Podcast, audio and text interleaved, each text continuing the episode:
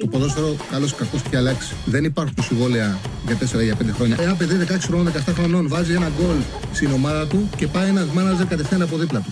Όταν κατάλαβαν οι Ιταλοί ότι ναι, δεν γίνονται μαρκαρίσματα, αλλά θα πάρουμε εμείς την μπάλα, κυριαρχήσανε. Το χέρι του βοηθού, το χέρι του, το μόνο που μπορεί να κάνει να στηριχτεί και για να μην πέσει κάτω. Με το αριστερό και με το δεξί, πού το βάλει το χέρι του. Το χέρι του δεν θα συνεχίσει να κινείται. Το βάλει στο πισινό του. Α, μ' αγαπάτε, δηλαδή, Τσάρλι, μ' αγαπάτε. Εννοείται, εννοείται, εννοείται. Καλησπέρα, καλησπέρα. Καλώς ήρθατε σε ένα ακόμα Charlie Ball. Καλή εβδομάδα να έχουμε. Ε, ξέρω, θα είμαστε μαζί για τις επόμενες δύο ώρες.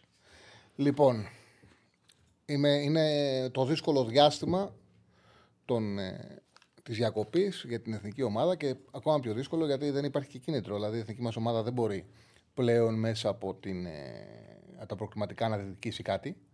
Είναι αδιάφορο το μάτς με τη Γαλλία. Έχουμε και ένα φιλικό την ε, Παρασκευή. Εντάξει, δεν υπάρχει από εδώ και μπρος, δεν παίζεται τίποτα για την εθνική μας ομάδα.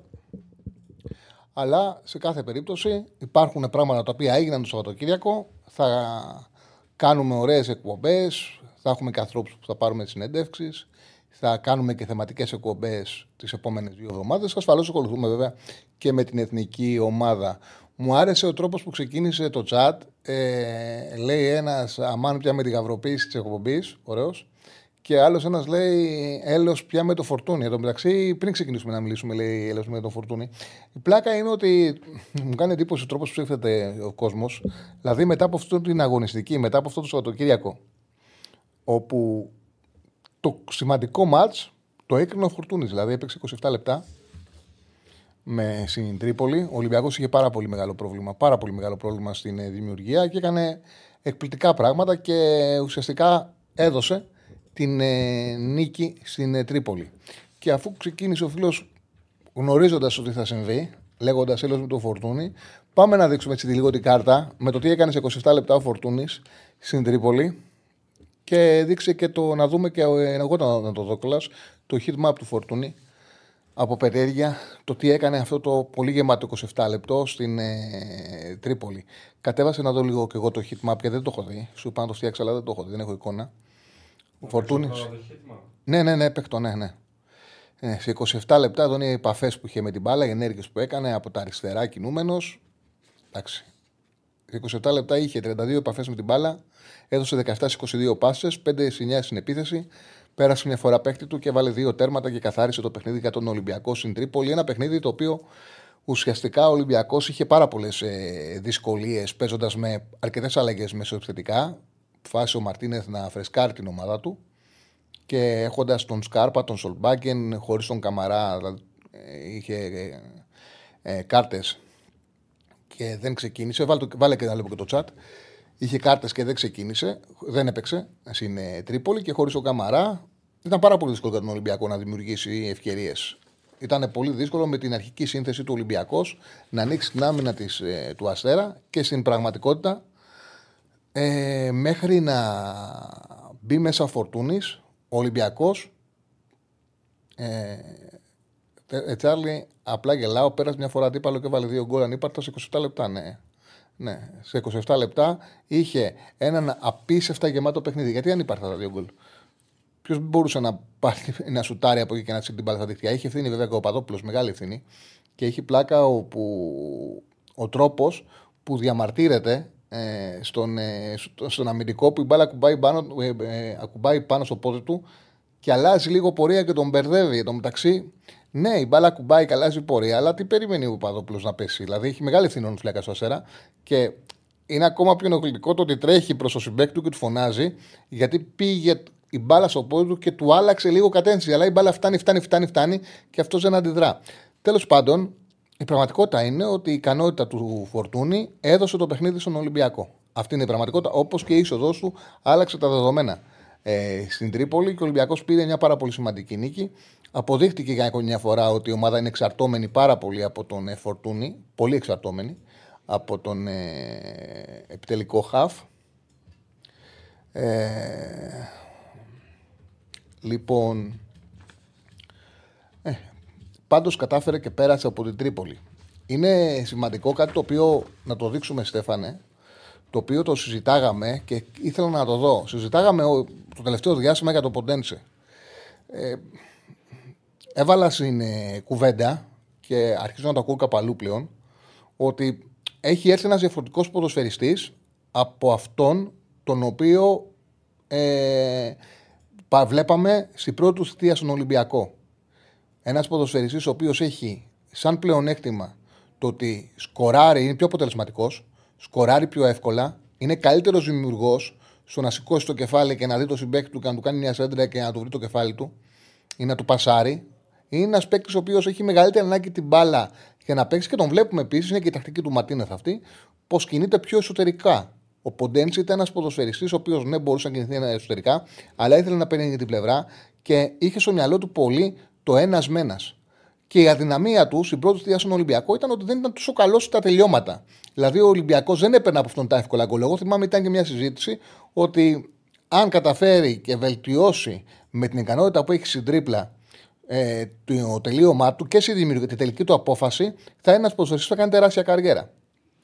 Λοιπόν, και κοίταξα να δω λίγο έτσι κάποια ενδεικτικά στατιστικά, όπου να δούμε τους αριθμούς του. Λοιπόν, ο Ποντένσε σε επτακόσια ενενήντα εννέα λεπτά φέτος στο πρωτάθλημα και Ευρώπη είναι πιο, γε, πιο γεμάτο το νούμερο πλέον.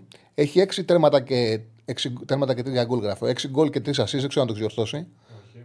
Δεν πειράζει. Έχει έξι γκολ και τρία ασίς. Ωραίο το έξι τέρματα και τρία γκολ. Έχει έξι γκολ και τρία ασίς. Σκοράρει λοιπόν η δίνει ασίς αυτή τη θητεία του ογδόντα οκτώ κόμμα επτά λεπτά. Στην πρώτη του θητεία στον ε, Ολυμπιακό είχε παίξει πέντε χιλιάδες τετρακόσια πενήντα λεπτά συνολικά. Σε όλες τις διοργανώσεις είχε πετύχει δεκατρία γκολ και δεκατέσσερα ασίστ. Έδινε γκολ ή ασίστ κάθε διακόσια ένα λεπτά. Είναι ξεκάθαρο ότι είναι πιο αποτελεσματικός πλέον. Έχει οριμάσει, πήρε χρόνια στην Premier League, έφτιαξε τα τελειώματά του, έχει μάθει πώς να τοποθετείται μες στην περιοχή, έχει μάθει, σου εκτελεί με μεγαλύτερη ασφάλεια. Αυτό είναι ξεκάθαρο. Η διαφορά που είχα στο μυαλό μου και ήθελα να το κάνω και σε σύγκριση με τις, τα ευρωπαϊκά παιχνίδια του Ολυμπιακού, όπου εκεί είναι πιο ξεκάθαρο γιατί είναι και πιο ψηλό το επίπεδο. Είναι στις ε, τρίπλες. Δηλαδή το είχα στο μυαλό μου και έψαξα να δω αν επαληθεύεται στους αριθμούς. Γιατί εμένα έτσι μου αρέσει να βλέπω τα στατιστικά. Δεν μου αρέ... Δηλαδή είναι άλλο πράγμα βλέποντας τα στατιστικά να φτιάχνεις την πραγματικότητα και άλλο πράγμα είναι γνωρίζοντας. Ευχαριστώ πάρα πολύ το φίλο, ευχαριστούμε πολύ το φίλο τον ε, Γιώργο Δελγιάννη για τα δύο ευρώ donate. Ε, γιορτάστε το πρώτο super chat από Γιώργο Δελγιάννη. Δεν μας έχεις στείλει μήνυμα. Όχι. Οκ, okay, να διαβάσουμε. Okay, γιατί νομίζω τα μηνύματα από κάτω. Τον ευχαριστούμε πάρα πολύ. Λοιπόν, το ξαναλέω ότι είναι άλλο πράγμα από τα στατιστικά να φτιάχνεις την πραγματικότητα και άλλο πράγμα να... το γήπεδο να σου οδηγεί στα στατιστικά. Εμένα έτσι μου αρέσει. Ε, λοιπόν, ο Ποντένσε το δεκαοκτώ δεκαεννέα δοκίμαζε στην Ευρώπη πέντε κόμμα εννέα τρίπλες, δηλαδή στην πρώτη του θητεία στον Ολυμπιακό, στα ευρωπαϊκά παιχνίδια που είχε κάνει τη μεγάλη πορεία Ολυμπιακός στο Europa League. Δοκίμαζε πέντε κόμμα εννέα τρίπλες. Και τρεις κόμμα πέντε φορές παίρνει και τον παίκτη του. Ανά ενενήντα λεπτό έφτιαξα τα νούμερα. Ε, φέτος στα ευρωπαϊκά παιχνίδια, ανά ενενήντα λεπτό φτιαγμένα τα νούμερα, δοκιμάζει λιγότερο από τις μισές τρίπλες. Είναι δύο κόμμα τέσσερα στο ενενήντα λεπτό και περνάει τον παίκτη του μία κόμμα τρεις φορές. Δηλαδή είναι ξεκάθαρο ότι πρόκειται για ένα ποδοσφαιριστή που πλέον παίζει διαφορετικά το ποδόσφαιρο. Του ξαναλέω. Αποτελεσματικότητα καλύτερος. Περισσότερο με την μπάλα, λιγότερο παίκτης χώρου, λιγότερο ένας με ένας. Αυτά βλέπουμε μέχρι τώρα από το Ποντένσε. Και επειδή υπάρχει και στην άλλη πλευρά ο Φορτούνης και επειδή ο Ολυμπιακός δεν έχει έναν φόρ, παιδί μου, πώς ήταν ο καλός Ελαραμπή, πώς είναι ο Λιβάη, πώς είναι, πώς ήταν κάποτε ο Τζούμπερ, πώς ήταν ο Μπακαμπού, δεν έχει τον γρήγορο φόρ, εκεί έχει το θεματάκι στο τέσσερα τρία τρία που λέγαμε με τη West Ham. Λοιπόν, ας αφήσουμε τον Ολυμπιακό, θα συνεχίσουμε μετά τη συζήτηση. Πάμε να πούμε κάποια πράγματα για την ΑΕΚ. Ε, η ΑΕΚ, η οποία είναι το, το τρίτο παιχνίδι φέτος που κερδίζει και δεν χρειάζεται να, το, ε, να κυνηγάει αποτέλεσμα μέχρι το τελευταίο λεπτό. Όλα τα άλλα είναι, δηλαδή, είναι η νίκη με το Πανετολικό, το διπλό στην Τρίπολη και η χτεσινή νίκη με τη Λαμία που δεν ήταν σε όλα τα επίσημα παιχνίδια που δεν έχουν είτε... Η ΑΕΚ δεν κυνηγά το αποτέλεσμα, είτε το, δεν το έχει πάρει στο ένα γκολ. Είναι το τρίτο μόλις παιχνίδι που το έχει κλειδώσει όταν ε, ε, το έχει κλειδώσει νωρίτερα. Θεωρώ το μάτς με τη Λαμία, θεωρώ, το έχει κερδίσει νωρίτερα από όλα τα παιχνίδια. Τα άλλα ήταν με τον Πανετολικό και ήταν και στην Τρίπολη που ο Αστέρας ήταν συγκυριακός στην Τρίπολη, γιατί ο Αστέρας πραγματικά την είχε δυσκολεύσει πάρα πολύ την ΑΕΚ. Αλλά ένα γκολ που βάλε ο Τσούμπερ κόντρα στη ροή του αγώνα και η αποβολή, κάτε με αυστηρία, αλλά δεν έχει σημασία η αποβολή, έκανε πιο εύκολο το δεύτερο ημίχρονο της ΑΕΚ. Η ΑΕΚ για πρώτη φορά φέτος χρησιμοποίησε την περσινή εξάδα. Δηλαδή την ομάδα που για μένα, αυτοί οι εξποδοσφαιριστές, το έγραψα και στο άρθρο μου ε, για τους, ε, στο site ε, στους Πεταράδες, ότι αυτή η ομάδα, Σιμάνσκι, Πινέδα στον άξονα, Ελίασον δεξιά, Γκατσίνοβιτς αριστερά, Αραούχο πίσω από τον Γκαρσία, είναι η ομάδα που έχει παίξει το καλύτερο ποδόσφαιρο τα τελευταία χρόνια. Είναι σίγουρα η καλύτερη σύγχρονη ομάδα της ΑΕΚ. Είναι η, είναι, η, είναι η ομάδα που έχει παίξει το καλύτερο ποδόσφαιρο σύγχρονη ιστορία της ΑΕΚ. Το θεωρώ, αυτό ήταν ξεκάθαρο. Και είναι μια ομάδα την οποία την παρουσίασε πρώτη φορά ο Αλμέιδας στο γήπεδο στις δεκαεφτά Σεπτεμβρίου πέρσι στο Αγρίνιο. Και από εκεί και πέρα έτρεξε χωρίς καμία αλλαγή, δεν την πήραξε καθόλου, γιατί είχε δυνατότητα. Αυτή ήταν και η διαφορά η περσινή με τη φετινή. Αυτή ήταν η μεγάλη διαφορά της ΑΕΚ πέρσι, ότι μπορούσε να επενδύει σε μια ομάδα και να πηγαίνει να παίζει δηλαδή με τον Λεβαδιακό, με τον Ιωνικό και να έχει την καλύτερη εντεκάδα του στο γήπεδο. Οπότε, ό,τι αδυναμίες και να έχεις, όταν έχεις τη δυνατότητα να χρησιμοποιήσει η καλύτερη εντεκάδα στο γήπεδο, την καλύτερη σου ομάδα στο γήπεδο απέναντι στους κατώτερους, είναι σίγουρο ότι θα κερδίσεις. Αυτό ήταν το όπλο της περσινής ΑΕΚ. Αυτό, όπως είπα, το ξεκίνησε δεκαεφτά Σεπτεμβρίου και από εκεί και πέρα και στο Αγρίνιο, ε, και με αυτό το σχήμα ταξίδεψε μέχρι τις έξι Νοεμβρίου στην Τρίπολη, όπου τραυματίστηκε ο Ελίασον και μετά υπήρχαν τραυματισμοί και δεν μπορούσε να το κάνει. Με αυτό το σχήμα επικράτησε μηδέν δύο του Πανετολικού, τέσσερα ένα με τον Ιωνικό, μηδέν δύο στο Βικελίδης, ένα μηδέν στο Ατρόμητο, δύο μηδέν εκτός με το Λεβαδιακό, και έρθει και τον ΠΑΟΚ. Συχνά πυκνά δεν μπόρεσε να ξανασυμβεί αυτό εκτός από εκείνο το διάστημα, όμως ξέραμε όλοι ότι αυτή είναι η εξάδα που η ΑΕΚ παίζει το καλύτερο ποδόσφαιρο και υπήρξαν στιγμές που το ξανάδαμε. Νομίζω ότι το είχε κάνει στο Γεντή Κουλέ με τον Όφη πέρσι, στο μάτς κυπέλου, παρά τις πολλές αλλαγές που υπήρξαν στην εντεκάδα. Η μπροσινή ήταν Ελίασον, Γκατσίνοβιτς, Αραούχο, ε, Λιβάη, που κέρδισε τον Ολυμπιακό με τρία μηδέν. Και γενικά, και όταν έπρεπε, όταν έπρεπε στα play-off, η ΑΕΚ ήταν, είχε, το, ήξερε ότι με αυτό το σχηματισμό μπορεί με την επιθετικότητα, με την ταχύτητα, με την πίεση να κερδίσει κάθε αντίπαλο. Αυτό το σχηματισμό τον είδαμε για πρώτη φορά χτες. Και είδαμε και σκηνές που δεν είχαμε δει φέτος. Είδαμε τον ε, Λιβάη να πετυχαίνει ένα γκολ. Μάλλον ήταν μια προσπάθεια ενέργειας του Αραούχο να κάνει ψαλιδάκι μπροστά σε δύο αμυντικούς, που χωρίς να πειράξει κανέναν, δεν ξέρω, βγήκε τηλεόραση ένας τηλεκριτικός και λέγε, ένας κριτικός διετησίας και λέγε ότι είναι φάουλ.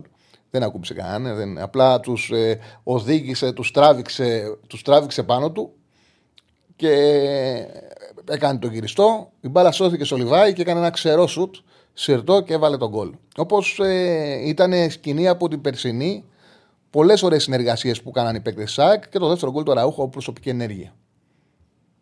Είναι περίεργο, αλλά η ΑΕΚ, φτάσαμε στα μέσα Νοεμβρίου και πήρε το πρώτο γκολ από τον Λιβάη Γκαρσία, τώρα, χτες. Πήρε το πρώτο γκολ από τον Αραούχο χτες. Η ίδια ομάδα, Στέφανε, που είσαι και εξής, πρόσεξε, πρόσεξε, λέω, το ξαναλέω από την αρχή. Μέσα Νοεμβρίου, πρώτο γκολ από τον Λιβάη Γκαρσία χτες. Πρώτο γκολ από τον Αραούχο χτες. Η ίδια ομάδα από τους άλλους δύο φορ, Φανφέρ, Πόντσε, έχει βάλει ένα, βρει ένα γκολ σε κενό τέρμα από το Πόντσε. Αυτή η ομάδα έχει χάσει εφτά βαθμούς από μικρομεσαίους, Όφι, Πανσεραϊκό και, και ποιος είναι ο άλλος, Όφι, Πανσεραϊκός και Κηφισιά, εφτά βαθμούς από μικρομεσαίους, και αυτή η ομάδα είναι μόλις στο μείον τέσσερα. Δηλαδή έχει δημιουργηθεί ένα σκηνικό, μια πραγματικότητα πάρα πολύ δύσκολη με τους παίκτες. Δηλαδή ο Γκαρσία έχει παίξει μέχρι τώρα ελάχιστα και όχι υγιής. Ο Αραούχο είναι στο best yes, δεν έχει βρει ακόμα αριθμό. Ο Γκατσίνοβιτς το ίδιο. Από αυτούς τους ποδοσφαιριστές δεν έχει πάρει αυτά που μπορούσαν να δώσουν. Αυτό φαίνεται στα παιχνίδια. Δηλαδή αγγελάρει. Η ΑΕΚ δεν είναι η ίδια που ήταν πέρσι. Όμως βλέπουμε ότι η βαθμολογία είναι μέσα στο, στο, στην Ευρώπη και είναι στο μείον τέσσερα από τον Παναθηναϊκό. Είναι πολύ σημαντικό αυτό. Εγώ θεωρώ ότι αν η ΑΕΚ στο τέλος της σεζόν καταφέρει και πάρει το πρωτάθλημα, θα οφείλεται στο γεγονός ότι, επειδή όλοι ξέραμε ότι η φετινή χρονιά θα είναι δύσκολη, πολύ δύσκολη για την ΑΕΚ, θα είναι διαφορετική.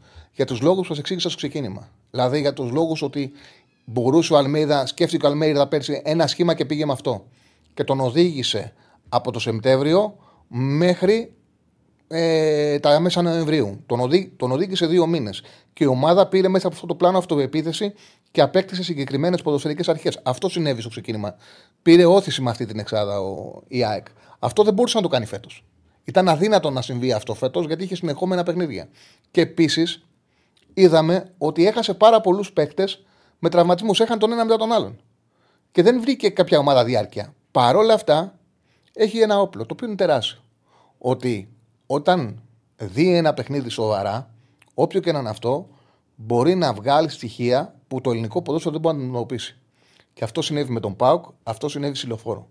Και αυ- αυτές οι δύο νίκες έχουν κρατήσει, ειδικά το εξάποντο με την Παναθηναϊκό, έχουν κρατήσει στο κόλπο την ΑΕΚ, η οποία στα ντέρμπι μεταξύ των τριών ομάδων που θα παίξουν το πρωτάθλημα έχει πάρει επτά βαθμούς. Αυτή είναι όλη η ιστορία. Και έχοντας αυτό σαν όπλο, βλέπουμε ότι αν μπορέσει κάποια στιγμή η καλή ομάδα, η οποία θα έχει μέσα τον Ελίασον, δεν θα έχει τον Ελίασον, θα έχει τον Αλμέιδα, αλλά μια, θα έχει τον ε, Σιμάτσκι με τον Πινέδα στον άξονα ή θα πάει πιο συντηρητικά, αλλά μια ομάδα η οποία σταθερά θα μπορέσει στο τέλος να παίξει συνεχόμενα παιχνίδια και θα έχει τον Αραούχο σε καλή κατάσταση, θα έχει τον Λιβάη σε καλή κατάσταση, θα έχει τον Κατσίνοβιτ σε καλή κατάσταση, πράγματα τα οποία μέχρι τώρα δεν έχουμε δει, ασφαλώς μπορεί να το πάει μέχρι τέλους. Ασφαλώς μπορεί να ξαναπάρει το πρωτάθλημα. Εγώ αυτή είναι η σήμα που τη βλέπω μέχρι τώρα, ότι η ομάδα η οποία έχει το πλεονέκτημα ακόμα είναι η ΑΕΚ, απλά η ΑΕΚ δεν ξέρουμε αν θα φτάσει κάποιο διάστημα να μπορέσει να παίξει σε διάρκεια χωρίς προβλήματα με, με την καλή της ομάδα. Αυτό δεν γνωρίζουμε για την ΑΕΚ. Ήταν ένα καλό δείγμα με τη Λαμία, ήταν ωραίο που ξαναείδαμε τον Γκαρσία να σκοράρει, που ξαναείδαμε τον Αραούχο να σκοράρει, που τους ξαναείδαμε όλους αυτούς μαζί. Φεύγουμε το παιχνίδι της ΑΕΚ και πάμε στο διπλό του Παναθηναϊκού με την Κηφισιά, όπου εκεί ήταν ένα μάτς το οποίο ο Παναθηναϊκός είχε τον έλεγχο. Έχει, πάρει, έχει καιρό να πάρει παιχνίδι έτσι φέτος. Νομίζω ήταν ένα στα Γιάννενα, στο μηδέν ένα. Ήταν ένας τρόπος που κέρδιζε πέρυσι παιχνίδια. Ε, η αλήθεια είναι ότι η συνεξέλιξη που προσπαθεί να έχει η ομάδα ε, προσπαθεί να βάλει και άλλα στοιχεία τα οποία το, κάνουν τον Παναθηναϊκό πιο αδύναμο ανασταλτικά. Η αλήθεια είναι ότι κατάφερε και κέρδισε το παιχνίδι έχοντας σχεδόν εξασφαλισμένο το μηδέν στην άμυνα. Ε, δέχτηκε φάσεις μόλις για μηδέν κόμμα δύο εξ-goals. Υπήρξαν στιγμές βέβαια όπως το ατομικό λάθος του Γετβάη, όπως ε, αρκετές φορές που ο Ρετέι τους, ε, δημιούργησε, τους δημιούργησε προβλήματα, δημιούργησε προβλήματα στην άμυνα του Παναθηναϊκού. Είχε τα θέματα του, είχε και την τύχη να μην παίζει ο Ζέγκοβιτς, μπήκε στο τέλος, ήταν τραυματίας, ήταν πολύ... Ήταν τύχη αυτό για τον Παναθηναϊκό, γιατί δεν είχε δεσία αμυνά του και δεν είχε τον Φορ, ο οποίος κάνει και το εύκολο γκολ και ξέρει να δημιουργεί ευκαιρίες από μόνος του. Έλειπε αυτός στη Κηφισιά και ήταν μεγάλη απώλεια και μεγάλο πλεονέκτημα για τον Παναθηναϊκό. Έδειχνε ο Παναθηναϊκός ότι θα βρει τρόπο να το πάρει και έδειχνε ότι θα βρει τρόπο να πάρει το παιχνίδι, γιατί είχε και τους δύο ακραίους δραστήριους. Δηλαδή, ο Μαντσίνι που βάλε και τον γκολ ήταν, έκανε ένα πολύ καλό παιχνίδι. Από τη συγκεκριμένη πλευρά είχε βρει πετρέλαιο και βάραγε συνέχεια. Η αλήθεια είναι και άξιζε. Δηλαδή, θεωρώ ότι το παιχνίδι ο, ε, κρίθηκε με τον τρόπο που έπρεπε να κριθεί. Δηλαδή, με ένα γκολ του Μαντσίνι που ήταν με διαφορά ο καλύτερος παίκτης. Θα ήταν ωραίο και για τον Παναθηναϊκό, θα ήταν πολύ σημαντικό να καταφέρει. Πάλι από τον ίδιο χώρο ήταν. Ε, πάλι από την πλευρά του Μαντσίνι, ο οποίος ε, ε, ουσιαστικά τον πάρα τον ε, έκανε ό,τι ήθελε. Από εκεί δημιουργήθηκε το γκολ του Αϊτόρ, το οποίο δεν μέτρησε. Θα ήταν καλό για τον Παναθηναϊκό να βάλει γκολ Αϊτόρ, ο οποίος όμως, να πω την αλήθεια, ότι ήταν πιο μέσα στο παιχνίδι από τα άλλα μάτς. Δηλαδή ήταν δραστήριος, ήταν ένα θετικό μήνυμα το γεγονός ότι ο Αϊτόρ είχε ένα γεμάτο παιχνίδι. εντάξει, ο Παναθηναϊκός δεν δυσκολεύτηκε ιδιαίτερα για να κερδίσει Κηφισιά. Θα μπορούσε να κάνει και πιο εύκολη ακόμα την ζωή του. Όμως η αλήθεια είναι το μηδέν ένα. Τον, ε, το, κρατούσε, το κράτησε εύκολα. Και έδειχνε ο αγώνας ότι τον γκολ θα το βρει. Δεν ήταν τόσο δεμένη πίσω η Κηφισιά. Λοιπόν, και, και ο ΠΑΟΚ χωρίς, σε ένα περίεργο παιχνίδι, το οποίο ε, στο πρώτο ημίχρονο μόλις έγινε το μηδέν ένα, έπαιξε ωραία μπαλά. Και οι συνεργασίες του ήταν καλές του ΠΑΟΚ και όμορφες ε, φάσεις έφτιαξε και φαινόταν να το πάρει εύκολα. Στο, στο δεύτερο, το δεύτερο ημίχρονο δεν είχε καμία σχέση, μα καμία σχέση με το πρώτο ημίχρονο. Έβγαλε πάρα πολλά ζητήματα, φάνηκε η κούραση και κινδύνεψε. Το σημαντικό βέβαια ήταν ότι ξεμπλόκαρε ο Σάματτα και έκανε την πρώτη εμφάνιση γεμάτη, η πρώτη εμφάνιση σεντερφόρ και τα γκολ του τα πέτυχε και μέσα στο μάτς ήταν και ουσιαστικά βοήθησε την ομάδα να ανατρέψει ένα παιχνίδι. Είναι ουσιαστικά το πρώτο μάτς που παίρνει ο ΠΑΟΚ από το σεντερφόρ του. Το οποίο είναι κάτι σημαντικό να συμβαίνει, είναι μια νέα πραγματικότητα. Καλό ήταν το οποίο συνέβη. Θα δούμε αν είναι απλά ένα. Απλά ήταν μια παρένθεση, είναι κάτι το οποίο μπορεί να ξαναδούμε. Δηλαδή, αν μπορεί να πάρει πράγματα και από τον Σάματτα, δεν μπορεί να κρυφθεί ένας φόρ από το τι έκανε με τον Πανετολικό. Όμως, έστω το ότι έδωσε ένα μάτσο με τον Πανετολικό ήταν θετικό. Έστω το ότι έδωσε ένα τρίποντο, το πρώτο τρίποντο που έδωσε ο, ο Σάματτα. Είναι ένα θετικό στοιχείο το οποίο δεν υπήρχε το προηγούμενο διάστημα. Όσο έχει τον Λουτσέσκου, λέει ο φίλος, θα έχει ομάδα, είναι σοβαρός προπονητής και σπηρώνει, δεν είναι ύπνος. Ο άλλος αλλαγές στο εβδομήντα και ύπνος ο πάγκο. Έφερε το Γετβάη Βιλένα φέτος και γελάει ο κόσμος. Κοίταξε να δεις, συμφωνώ για τον Λουτσέσκου. Μην απαξιώνουμε τόσο πολύ τον Γιωβάνοβιτς. Ε, έχει τα λατώματά του. Έχει κάνει λάθη. Ευθύνεται πάρα πολύ για τη Ρεν. Ευθύνεται όμως που είναι και ο Παναθηναϊκός πρώτος για δεύτερη χρονιά κάνει πρωταθλητισμό. Μην, ε, και, την προ... και πριν τρία χρόνια πήρε το κύπελο. Δηλαδή στην ε, πρόπερση πήρε το κύπελο. Έχει προδέσει με τον Γιωβάνοβιτς ο Παναθηναϊκός. Μην τον μηδενίζουμε. Άλλο να του κάνουμε κριτική και άλλο να λέμε ότι είναι ένας ύπνος ο οποίος δεν ξέρει, δεν είναι έτσι. Έχει μια ομάδα σοβαρή, ελέγχει τα αποδυτήρια, παίζει κάτι συγκεκριμένο ο Παναθηναϊκός, καλό ή κακό παίζει κάτι συγκεκριμένο, ξέρει να το διδάσκει, έχει ανεβάσει το επίπεδο της ομάδας, πλέον ο Παναθηναϊκός κάνει πρωταθλητισμό. Παιδιά, έχουμε δει πολύ χειρότερους προπονητές στην Ελλάδα. Ο Γιωβάνοβιτς είναι από τις καλές περιπτώσεις. Μην είμαστε υπερβολικοί. Άλλο η κριτική, άλλο η απαξίωση. Ένας φίλος για να δω τι ερώτηση μου κάνει. Ε, ανέβασε τον λίγο. Τις τρέλες τους σου λέει πάλι. Ε, βλέπεις Πούγκουρα και Κετβάη. Πες μου παρακαλώ ποιος ήταν καλύτερος. Κοίταξε να δεις. Ε, δεν μου αρέσει η σύγκριση. Ο Κετβάη είναι μια μηχανή λαθών. Δυστυχώς. Δυστυχώς για τον Παναθηναϊκό. Είναι πολύ επιρρεπής ο λάθος. Είναι εύκολος ο λάθος. Κάνει δικαιολόγητα λάθη. Υπάρχουν στιγμές που όταν μεταφέρει την μπάλα έχει μια ωραία κάθετη πάσα για στόπερ, αλλά πήρε center back και δεν έχει ύψος.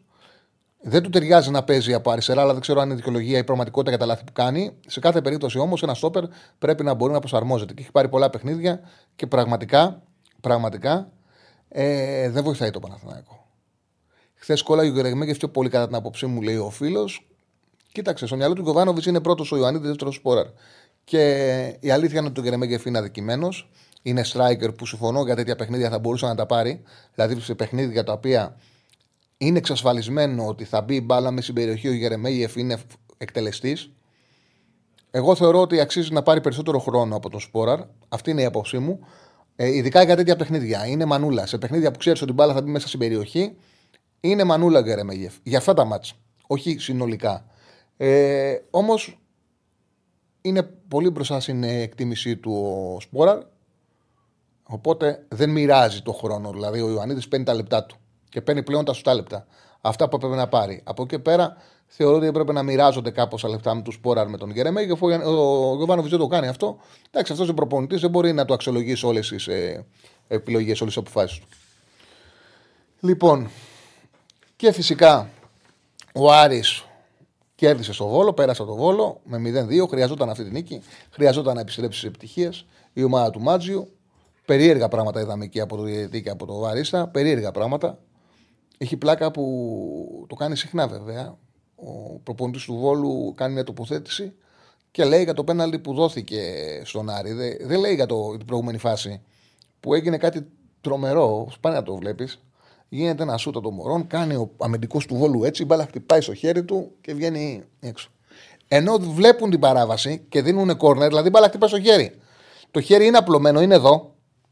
Το βλέπουν και δεν δίνουν out. Αν δεν είναι out, θα πω δεν το. Τυφλώθηκε. Τυφλώθηκε ο διαιτητής, τυφλώθηκε ο Σιδηρόπουλος ο βαρ. Το βλέπουν και δίνουν κόρνερ. Η μπάλα χτυπάει στο χέρι και το χέρι είναι εδώ. Δίνουν κόρνερ. Προφανώς, εγώ πιστεύω ότι καταλάβανε ότι κάτι περίεργο κάνανε σε εκείνη τη φάση και στο επόμενο, στην εκτέλεση του κόρνερ έδωσαν ένα πέναλτι σε, κάτι, σε ένα μελέ που είναι στην περιοχή που δεν ασχολείται κανένας ποτέ. Ε, μετά συλλόγησε ο Μπράτσος, είπε για το πέναλτι που δόθηκε, ξέχασα την προηγούμενη φάση του δώσαν καθαρό πέναλτι υπέρ του, του Άρη. Τέλος πάντων, πέρασε με μηδέν δύο. Πολύ σημαντικό το ότι επέστρεψε σε νίκες ο Άρης και εκτός έδρας. Ο Μάτζιος κάνει δουλίτσα, δεν έχει δυνατότητες να κάνει πολλά πράγματα φέτος γιατί έχει συμβεί το εξής στον Άρη. Ο Άρης έπεσε λίγο και ο ανταγωνισμός, οι τέσσερις πρώτοι ανέβηκαν πολύ. Και αυτός ο συνδυασμός έχει ανοίξει πάρα πολύ την απόσταση. Δηλαδή δεν είναι μόνο η πτώση του Άρη. Είναι και το γεγονός ότι ανέβηκαν πολύ οι υπόλοιπες ομάδες. Ανέβηκαν πάρα πολύ. Και αυτό είναι ουσιαστικά το πρόβλημα. Και είδαμε και ένα τρομερό παιχνίδι, τρομερό παιχνίδι. Στο,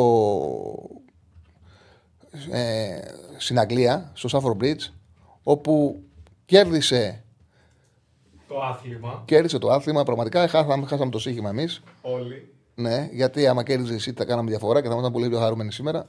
Εγώ θα έπαιρνα και φόρτο μικρά κοιμάτα. Τουλάχιστον οι δύο μας εδώ στο στούντιο.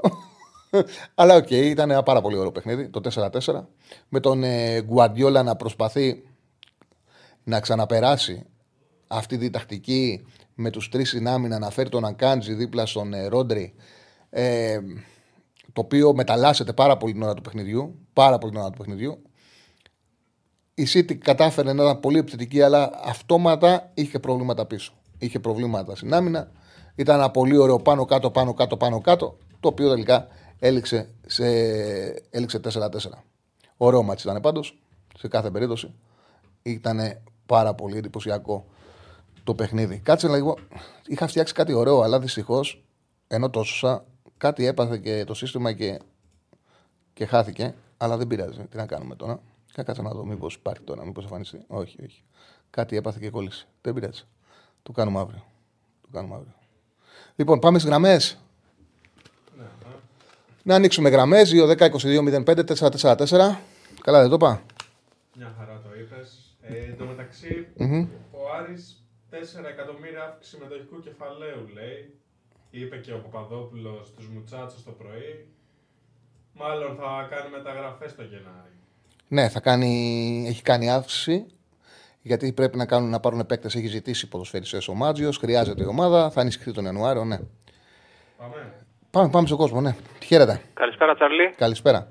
Καλησπέρα, φίλε. Σπύρος είμαι, Εκτζής. Γεια σου. Ε, λίγο να συζητήσουμε για το ματσάκι το χθεσινό. Δεν την πρόλαβα την εισαγωγή σου. Ε, είδα όμως τι έγραψε στο Facebook και μ' άρεσε πολύ χθες. Συμφωνώ δηλαδή ότι είδες μια περσινή ΑΕΚ. Κάπως έτσι δεν το είπες. Mm-hmm. Ναι, ναι, ναι. ναι. Ο... Είδαμε αυτή την εξάδα μπροστά η οποία από το μάτς στο Αγρίνιο πέρσι μέχρι και το μάτς που χτυπάει ο Ελίασον έκανε έξι στα έξι και με αυτήν έκτισε ο Αλμέιδα την ομάδα που πήρε πρωτάθλημα και κύπελλο στη συνέχεια. Αυ- με αυτή την επιθετική εξάδα ε, ο Αλμέιδα έφτιαξε την οτροπία της ΑΕΚ. Και είδαμε πράγματα που είχαμε να δούμε από πέρσι, όπως να σκοράρει ο Σεντερφόρ, ο Λιβάη, να σκοράρει με ατομική ενέργεια ο Αραούχο. Υπήρξε μια εικόνα από την περσινή ομάδα. Ναι, ε, το λες πάρα πολύ ωραία. Δεν έχω να προσθέσω κάτι σε αυτό. Απλά ότι επειδή μου σου έδινε, και την, σου έδινε μια αίσθηση ασφάλειας και όλο αυτό. Σε σχέση με την φετινή ΑΕΚ που έχουμε πει σε γενικές γραμμές τις αστάθειες και τα λοιπά, τις λείπανε και παίχτες. Δηλαδή πέρα από το Λιβάη τώρα το έχουμε πει, φαίνεται ότι και ο Αραούχο είναι, είναι απώλεια, γιατί είναι πέρα από τα όσα προσφέρει μέσα στο παιχνίδι, νομίζω έχει και μια συγκεκριμένη άβρα που της πηγαίνει της ΑΕΚ αυτός ο παίχτης. Ή, για άλλη μια φορά έτσι κάτι ευχάριστο θέλω να επισημάνω το, το Σιμάνσκι. Ε, δεν ξέρω αν είναι το φεγγάρι του, πάντως έχει βρει τι πρέπει να κάνει ακριβώς. Δηλαδή αυτό το να μαζεύει όλα τα σκουπιδάκια από τη μέση και πίσω Είναι, έχει κουμπώσει πάρα πολύ ωραία, δίνει και μεγάλη βοήθεια στα center back. Δείχνει και κάποια διάθεση με τις όποιες δυνατότητες έχει. Μήπως βγάλει καμιά μπαλιά μπροστά, μήπως βγάλει καμιά κάθετη κτλ. Ή θέλει, δείχνει και μια διάθεση και να κατέβει και λίγο μπροστά μπροστά, μήπως βαρέσει κανένα σουτ με τις δυνατότητες που έχει. Ξέρεις, πιστεύω. Πιστεύω ότι η ΑΕΚ έχει κριθεί το τελευταίο διάστημα λίγο αυστηρά. Γιατί είχε ένα πλάνο το οποίο ποδόσφαιρο ήταν ιδανικό όπως δημιουργήθηκε για να κερδίζει ομάδες από το ελληνικό ποδόσφαιρο, όπου είναι είτε λίγο καλ... ή... ήταν είτε λίγο κατώτερες είτε πολύ κατώτερες, η πέρσι τουλάχιστον. Δεν ξέρω αν έχει φτάσει ο Παναθηναϊκός, ο Ολυμπιακός, ο ΠΑΟΚ σε ένα επίπεδο να την κοντράρει, την καλή άκλαιο. Ναι.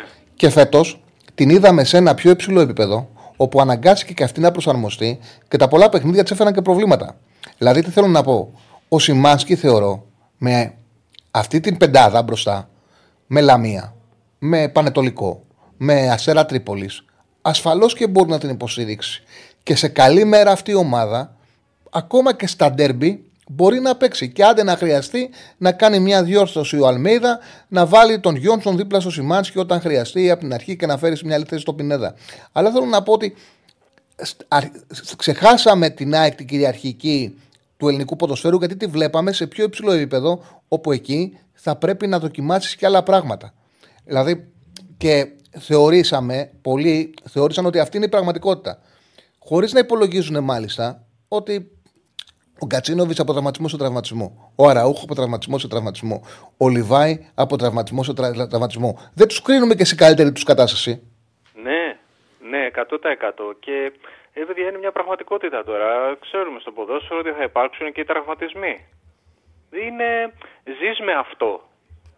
Απλά τις ΑΕΚ τις έκατσαν και όλα στην αρχή. Και... Ε, εντάξει, δυσκολεύτηκε. Δυσκολεύτηκε. Αλλά πιστεύω πραγματικά ότι με αυτούς μέσα, ή έστω με τους περισσότερους, ε, δείχνει μια διαφορετική εικόνα. Και αυτό το... αυτή η εντεκάδα, ας πούμε, χθες, δίνει και μεγάλη ξεκούραση και στον Πινέδα, δηλαδή του κάνει πολύ πιο εύκολο το παιχνίδι. Γιατί αυτό που βλέπω εγώ να κάνει, που έβλεπα χθες να κάνει για παράδειγμα, είναι να βάζει τις πινελιές του χωρίς να δίνει μεγάλο, χω, με χωρίς πολύ κόπο να το πω έτσι, να δίνει τις πινελιές του ώστε να βγαίνει πιο ομαλά η ροή του, του παιχνιδιού και το ξεκουράζει. Ε βέβαια εντάξει, το, το κάνει τα δικά του και εκεί πέρα ο Αλμίδα, τον εβάζει τερματοφύλακα, μπακ, το ένα τ' άλλο. Αλλά τα έχουν βρει νομίζω μεταξύ τους. Και ένα τελευταίο για να μην... Ε, μα και γι' αυτό τον πήρε. Επειδή τον είχε και στην προηγούμενη ομάδα και στην προηγούμενη ομάδα Α, τα ίδια του έκανε. Τα ίδια. Και γι' αυτό το... Ε, ναι, τα ίδια του έκανε ακριβώς. Γι' αυτό το λόγο τον πήρε. Ε, ε, ε, δεν επέμενε τυχαία στο Πινεδά. Ήξερε ότι είναι ο άνθρωπος. Ναι, ναι, δεν, δεν το ήξερα. Αυτό πίστευα απλά ότι τον ναι. πήρε για τα προσόντα του. Αλλά δεν ήξερα ότι. Ναι. Α, ωραίο, ωραίο αυτό. Ε, εμένα ε, ένα που. Νομίζω το έχω εντοπίσει με τον Αλμέιδα από πέρσι. Είναι γενικά ότι μου δίνει την εντύπωση ότι είναι ένας, ένας ευφυής άνθρωπος. Πώς το εννοώ?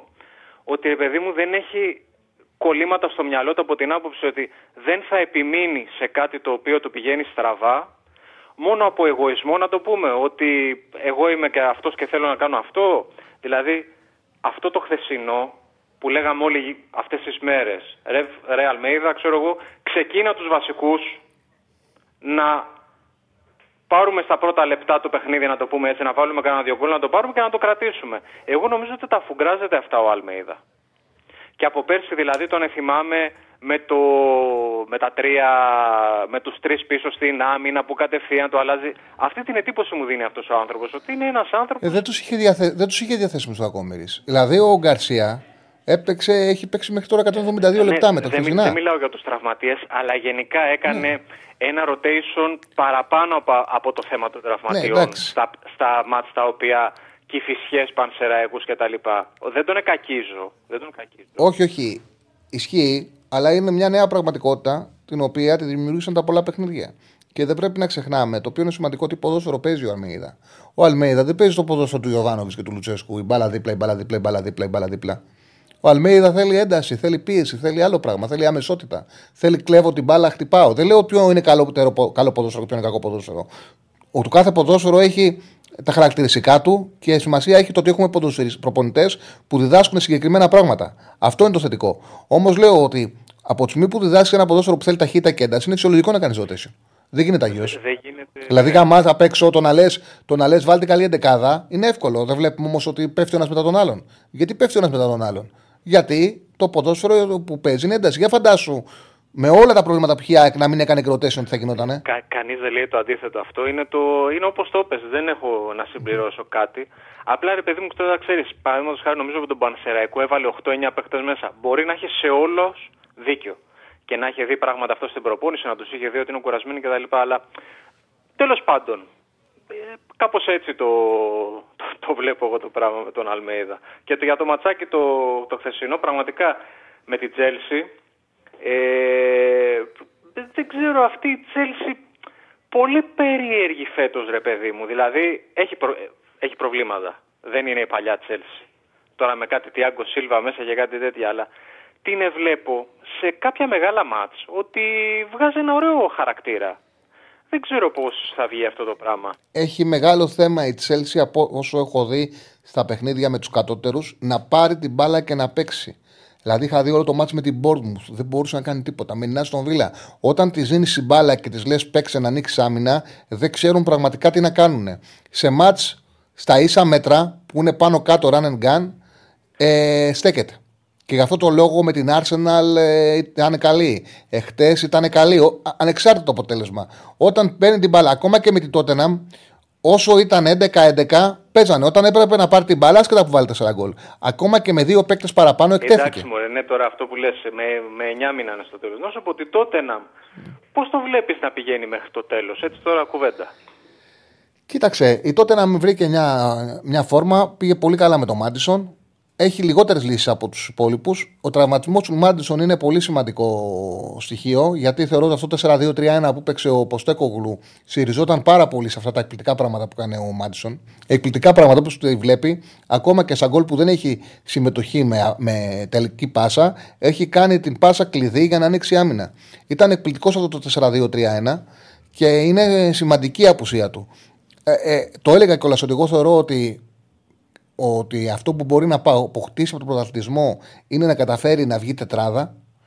Τώρα, αν κρατηθεί μέχρι τον Ιανουάριο και επιστρέψει ο Μάντισον, μπορεί την τετράδα να την ε, πετύχει. Εμένα αυτός πρέπει να είναι ο στόχος φετινής τότε, να είμαι ρεαλιστικά. Να μπει τετράδα, θα είναι μεγάλη επιτυχία. Αν κρατηθεί μέχρι να γυρίσει ο Μάντισον, μπορεί και να την πετύχει. Αλλά τώρα που έρχεσαι να κάνει τις δύο πρώτες ήττες, δεν πρέπει να την πάρει η κατοβόλτα. Γιατί το είχε πάθει με το Μουρίνιο, θυμίζω, τη δεύτερη του χρονιά. Την πρώτη που ξεκίνησε, που απολύθηκε ah. μετά. Ήτανε πρώτη, το, ήτανε πρώτη μέχρι και τέλη Νοεμβρίου και με το που άρχισαν οι στραβές, την ε, έσκασε ελάχιστα. Τώρα προ, προφήτες δεν είμαστε, ρε παιδί μου, αλλά πραγματικά φαίνεται ότι καλά, η Σίτι δεν νομίζω να την χτυπήσει κάποιος. Ε, αλλά από εκεί και πέρα, αυτοί που είναι ψηλά, νομίζω θα παραμείνουν ψηλά. Δηλαδή, Arsenal, Tottenham και Liverpool. Τα βλέπω για φαβορί για τετράδα από ποια άποψη, ότι και από πίσω δεν έρχεται κάτι τόσο ε, που να τους πέντε το πάρει. Πέντε είναι οι ομάδες για μένα. Οι, είναι, οι ομάδες που διεκδικούν τη τετράδα είναι πέντε. Είναι και η Νιούκας. Είναι οι τέσσερις και η Νιούκας πέντε. Ναι, αυτές είναι. Αυτές είναι. Τώρα εγώ θεωρώ ότι η City φέτος ε, δεν είναι ένα φαβορί το, που, το ότι δεν παίζεται. Είναι φαβορί, όμως δεν είναι φαβορί που δεν αντιμετωπίζεται. Δεν είναι το ίδιο, δηλαδή χτες. Α, για παράδειγμα, δείξε, δείξε το τάμπλετ. Δείξε το τάμπλετ. Χτες έπαιξε με... Έκανε αυτό το πράγμα πάλι ο Γκουαρδιόλα. Έφερε τον ε, Τριάδα στην άμυνα. Ντίας, Walker, Guardiol. Έφερε τον Ακάντζη δίπλα στο Ρόντρι. Ε, Ντοκού, Μπερνάρντο, Αλβάρες, Φόντεν και Χάλαντ. Και ουσιαστικά έκανε αυτό το πράγμα. Έφερε το, τον Guardiol αριστερά. Τον Ντίας τον πέρναγε... Τον, τον Δίας τον πέρναγε εδώ, κατέβαζε τον Ακάντζη, γινόταν ο Walker ε, δεξί μπακ, το Ρόντρι τον έφερνε εδώ και ανέβαζε εδώ τον Σίλβα, τον τέτοιο, τον Δουκού. Και στον γκολ που βάζει, όταν πίεζε και ήταν η μπάλα στα αριστερά, ανέβαινε και ο Ακάντζη με στην περιοχή. Αυτός ο Ντοκού από πού τον πήρε? Από την Ρένα. Από πού παίχτες είναι αυτός? Άλογο. Ξαναέκανε δηλαδή αυτή η τακτική, το οποίο είναι κάτι μοναδικό. Εγώ δεν έχω δει άλλον προπονητή να κάνει κάτι τέτοιο και ούτε μπορούσαμε να φανταστούμε ότι θα βρεθεί ένας προπονητής να κάνει κάτι τέτοιο. Να έχεις τρεις συνάμυνα, να ανεβάζεις μέσω παιχνίδι. Το κάνει πέρσι με τον Σόουνς, χτες το κάνει με τον Ακάντζη. Τέταρτο στόπερ, να τον ανεβάζεις πάνω από τρεις center back. Να έχεις ένα χαφ, γιατί ουσιαστικά τον Ρόντρι είχε ένα χαφ, και να επιτίθεσαι με όλους τους άλλους παίκτες. Δεν υπάρχει αυτό το πράγμα που κάνει ο. Αλλά είναι άλλο πράγμα να έχεις τον Ντεμπρούιν, άλλο πράγμα να έχεις τον ε, Κουντογκάν και άλλο πράγμα τώρα που έχει μείνει μόνος ο Ρόντρι. Μόνος έχει μείνει. Καταπληκτικός όμως. Δεν είναι τόσο καλή όσο ήταν πέρσι. Δεν είναι. Ξαναλέω. Δεν είναι. Ο, Ντε, ο Ντεμπρούιν ναι. έχει πάθει σοβαρό τραυματισμό. Ε, σίγουρα, αν θα επιστρέψει, θα επιστρέψει τέλη Ιανουαρίου. Α... Έχω σταματήσει να διαβάζω πότε θα επιστρέψει. Θα δούμε. Μάλιστα. Ωραία τα πάμε. Τσάρλι, έγινε. Ευχαριστώ. Να είσαι καλά, να είσαι καλά, φίλε μου. Πολύ ωραία κουβέντα. Ναι. Πάμε στον επόμενο, ναι. Τσάλα, τη United έχεις φάει από την αξιονιά. Σου... Τι λες, ρε φίλε, βλέπεις η United και μας λες ότι μη μου κλείσει το σώμα, πολύ υποτίμηση. Τι... Δεν βλέπεις το... την ομάδα σου τι χαγιά είναι. Δεν βλέπεις τι χαγιά είναι. Εγώ με τη συμπάθεια τη βλέπω την United, γιατί το ξαναλέω, είναι μια ομάδα που τη συμπαθώ αρκετά. Είναι... Φίλοι μου είναι φανατικοί United. Έχω φίλους φανατικούς United, πολύ καλούς μου φίλους και τη βλέπω με συμπάθεια. Θέλω να ανέβει, αλλά αυτό το πράγμα είναι. Τι πολύ υποτίμηση. Να μην μιλάμε για μπάλα καθόλου δηλαδή. Να μην λέμε, να μιλάμε χα... χαζομάρες. Έλα μωρέ, να... κάτι λίγο λογική τώρα. Δεν είναι χάλια τώρα, δεν το βλέπεις. Παίζει πολύ άσχημο ποδόσφαιρο. Εδώ κερδίζει με το ζόρι κάτι καφενεία, θα κερδίζει με το ζόρι ένα μηδέν, χωρίς να μπορούν να αλλάξουν μια πάσα. Πανηγυρίζουν με κάτι γκολ του Λίντεφλοφ. Έχει πάρει δύο τρία παιχνίδια στις καθυστερήσεις. Χάλι τώρα, πολύ άσχημο παιχνίδι. Χαίρετε. Γεια σου, Τσάρλι. Έλα, Κώστα μου, τι κάνεις. Ο Κώστας Λαμιώτης είμαι, μπράβο. Καλή εβδομάδα, εύχομαι. Καλή εβδομάδα, φίλε μου. Καλή εβδομάδα. Θα σας προσγειώσω στην ελληνική πραγματικότητα, δεν θα μιλήσουμε για Manchester United. Ναι, μωρέ, προσγειώσω μας. Όσοι γνωστών, θα, θα χωρίσω την τοποθέτησή μου στη Λαμία εξ Παναθηναϊκού και θα μου επιτρέπεις να αρχίσω από τη Λαμία σήμερα. Όσοι και αν με πονάει αυτό που θα πω, είναι γνωστό εδώ και αρκετό καιρό, αρκετά χρόνια θα πω στην πόλη, ότι είμαστε ομάδα της ΑΕΚ. Και δυστυχώς αυτό επιβεβαιώθηκε και χτες. Όχι γιατί χάσαμε, δεν περιμέναμε να πάρουμε κάτι στη Φιλαδέλφια. Αλλά δεν έπαιξε η ομάδα όπως έπαιξε με τον Παναθηναϊκό. Έλα μωρέ, μη λες βλακίες. Ε, δεν υπάρχουν αυτά τα πράγματα. Συν... Δεν υπάρχουν αυτά τα πράγματα. Τώρα έπαιξε με τον Παναθα... και με τον Παναθηναϊκό σκίσκι και χτες με την ΑΕΚ. Έφαγε ένα γκολ νωρίς, ένα δύσκολο σου του Γκαρσία, μετά προσπάθησε να παίξει. Δεν υπάρχουν αυτά τα πράγματα. Στο... Και για την Κηφισιά, και για τα Κηφισιά, καλά λέει ο Στέφανος, και για την Κηφισιά τα ίδια λέγανε. Και πήρε σοπαλία. Αυτά είναι κουβέντες, καφενειακές. Μπορεί να τις συζητήσεις με ένα φίλο σου. Δεν είναι σοβαρά πράγματα. Τώρα κάθομαστε να λέμε τώρα. Εντάξει. Γίνεται μωρέ ένα. Εγώ θα σου πω... δεν γίνονται... Εγώ θα, θα... Μα δεν γίνονται αυτά τα πράγματα. Θα κάτι... Εγώ... Για το πρώτο γκολ. Το πρώτο γκολ είναι επιθετικό φάουλ του Αραούχο και είναι έμεσο παρακαλώ. Διότι σηκώνει το πόδι στο ανάποδο ψαλίδι και έπρεπε τον γκολ να κυρωθεί. Εγώ, δε... Εγώ δεν θα πω για τη διαιτησία. Θα πω όμως ότι η Λαμία δεν έβγαλε μια ανακοίνωση όπως έβγαλε με το. Μα γιατί να βγάλει ένα. Κοίταξε. Το πρώτο γκολ είναι άκυρο για σένα, ναι. Και είναι και άκυρο και για τον ε, Σπάθα. Για μένα δεν είναι άκυρο. Δεν ενοχλούσε κανέναν. Ναι. Το, το έβγαλε άκυρο όπως έδωσε και πέναλτι. Πρέπει να πάρει πέναλτι και Κηφισιά. Τέλος πάντων, δεν έχει σημασία.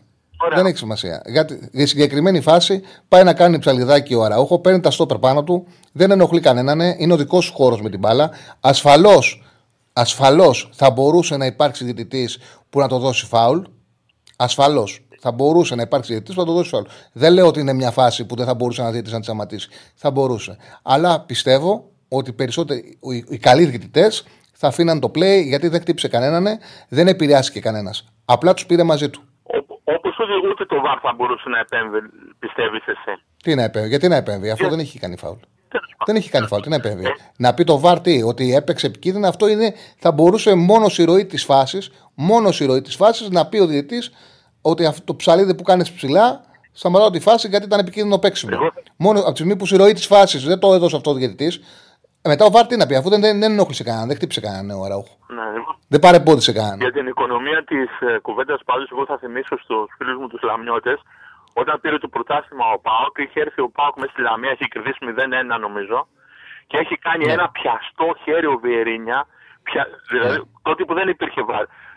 Ούτε τότε. Ήσουν στο γήπεδο. Ναι, ήσουν στο γήπεδο. Ναι, ναι.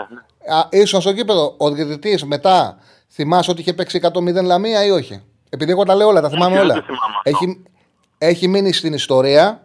Όντως, είναι από τα πιο ακραία πράγματα που έχουμε δει. Δυστυχώς δεν υπάρχει βαρ. Ο διαιτητής από εκεί και πέρα δεν έχει δώσει στον ΠΑΟΚ ούτε υπέρ του πλαγιού out. Έπαιζε συνέχεια Λαμία. Εγώ θέλω να καταλήξω ότι ούτε το. Εγώ μου αρέσει, να, εγώ μου αρέσει να λέω την ιστορία σωστά όπως γίνεται Και όχι όπως τέτοιο. Δεν είχε δώσει ούτε τέτοιο. Αλλά πάντως ούτε τότε είχε βγάλει μια, μια ανακοίνωση να πει, ξέρεις ότι. Γιατί και, και τότε είχαμε πολύ καλές σχέσεις με τον ΠΑΟΚ.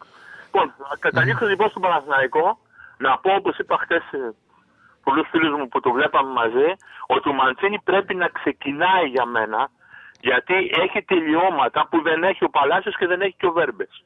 Ο, ο Μαντσίνι βλέπει δίχτυα που δεν βλέπουν τα άλλα εξτρέμ του Παναθηναϊκού. Ε, βέβαια, χτες ήταν πολύ πιο λογικό αυτό που είδαμε. Οι αλλαγές ήταν ε, καλές που έκανε. Το rotation νομίζω ότι ήταν αρκετά ανεκτικό για μας τους εντός αγωγικών τους αντιφρονούντες. Το μόνο που θα πω, και του, δεν θυμάμαι αν σου το είπα την προηγούμενη φορά που μιλήσαμε μετά τη Ρεν, δεν μπορώ να καταλάβω γιατί δεν έπαιξε ο Αράου στη Ρεν, ο οποίος ήταν τιμωρημένος με την Κηφισιά, είχε πάρει κόκκινη με τη Λαμία, να έχει ξεκούραστο τον Πέρες στην Κηφισιά και έβαλε και τον Πέρες στη Ρεν και τον Πέρες με την Κηφισιά. Βέβαια, τέλος καλό, όλα καλά, γιατί στόχος του Παναθηναϊκού φέτος είναι το πρωτάθλημα. Ε, κακά τα ψέματα, έτσι.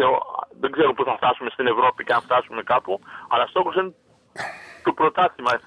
Όταν... Εντάξει, άμα προχωρήσεις στην Ευρώπη θα πρέπει να το εκμεταλλευτείς. Γιατί ναι, να την παρατήσεις. Παναθηναϊκός. Στόχος είναι το πρωτάθλημα όμως. Και όταν περνάς από τέτοιες έδρες, εγώ πιστεύω ότι η έδρα αυτής της Κηφισιάς ήταν δύσκολη. δύσκολη. Κοίτα, θα σου, πω, θα σου πω εύκολη, δύσκολη. Αν βάλεις το περσινό πρωτάθλημα, οι δύο βαθμοί που έχασες η νίκαια ήταν πάρα πολύ σημαντικοί. Έπαιξαν τον ρόλο τους. Σωστό. Που δεν πήρε αυτό το παιχνίδι. Το γεγονός ότι με δέκα παίχτες όφι δεν κατάφεραν να τον κερδίσει ο Παναθηναϊκός λεωφόρο έπαιξε το ρόλο του. Ναι. Θέλω να πω, επειδή πέρσι έκανε το εξής βέβαια. Κέρδισε δύο φορές η Τούμπα. Δεν είναι εύκολο αυτό να συμβεί φέτος. Οπότε πρέπει σε αυτά τα παιχνίδια να διορθώσει αυτά τα λάθη, ώστε να μπορέσει στο τέλος να τερματίσει πρώτος. Και γι' αυτό το λόγο σου λέω ότι είναι πολύ σημαντικό και για μένα που πέρασε από την Κηφισιά. Είναι, έχεις πολύ δίκιο. Γιατί είναι από τις νίκες που όταν τις πετυχαίνεις, κανένας δεν λέει τίποτα. Όταν όμως δεν τις παίρνεις, όλη τη χρονιά τις σκέφτεσαι και είναι αυτές στο τέλος που σου κάνουν και τη ζημιά. Έχουμε βέβαια ένα δεκαπενθήμερο μπροστά μας, αλλά θα προσπαθήσω. Να πω, θα τολμήσω μάλλον να πω ότι το παιχνίδι στο Γαλιλαίο θα είναι πιο εύκολο από ότι είναι με την Κηφισιά. Έτσι, ο, ο Άρης είναι σε κακή κατάσταση, δεν ξέρω πώς θα είναι βέβαια σε. Θα δούμε. Τι, ας, ας, να το δούμε, ας να το δούμε στο γήπεδο. Ναι, πάντως το έχει κοστίσει το, το Άρη τραυματισμός του, του Γκαρσία και ο Μάντιος θέλει ζήτησε μεταγραφές. Ζήτησε μεταγραφές ναι, ναι. Του, τον Ιανουάριο παρακαλώ, έτσι. Τέλος πάντων, πάντως τα δύο παιχνίδια. Εδώ, εδώ, εδώ ζήταγε και τον Οκτώβριο, δεν ζήτησε τώρα. Σε ευχαριστώ πάρα πολύ, Κώστα μου. Σε ευχαριστώ πάρα πολύ, φίλε. Να είσαι καλά, Ριτσάλη, εγώ ευχαριστώ. Να είσαι καλά, φίλε μου, να είσαι καλά, Κώστα μου. Ε, λοιπόν, λοιπόν ένας φίλος που λέει ότι ε, τρία χέρια για το Βιερίνια, σαν του Βιερίνια γίνονται κάθε αγωνιστική. Ε, φίλε, δεν γίνεται να γίνονται χέρια σαν το Βιερίνια, γιατί πλέον υπάρχει το βαρ. Και άμα γίνει χέρι σαν του Βιερίνια, θα δώσει πέναλτι. Δεν, δεν γίνεται αυτό που λες. Τώρα από εκεί πέρα, συλλογική σου ότι εντάξει. Μην μένετε τόσο πολλά, έχετε πάρει τόσο πολλά οι ομάδες της Αθήνας. Μαζί σου συμφωνώ. Οκ, okay, ναι. Μαζί σου συμφωνώ σε αυτή τη λογική.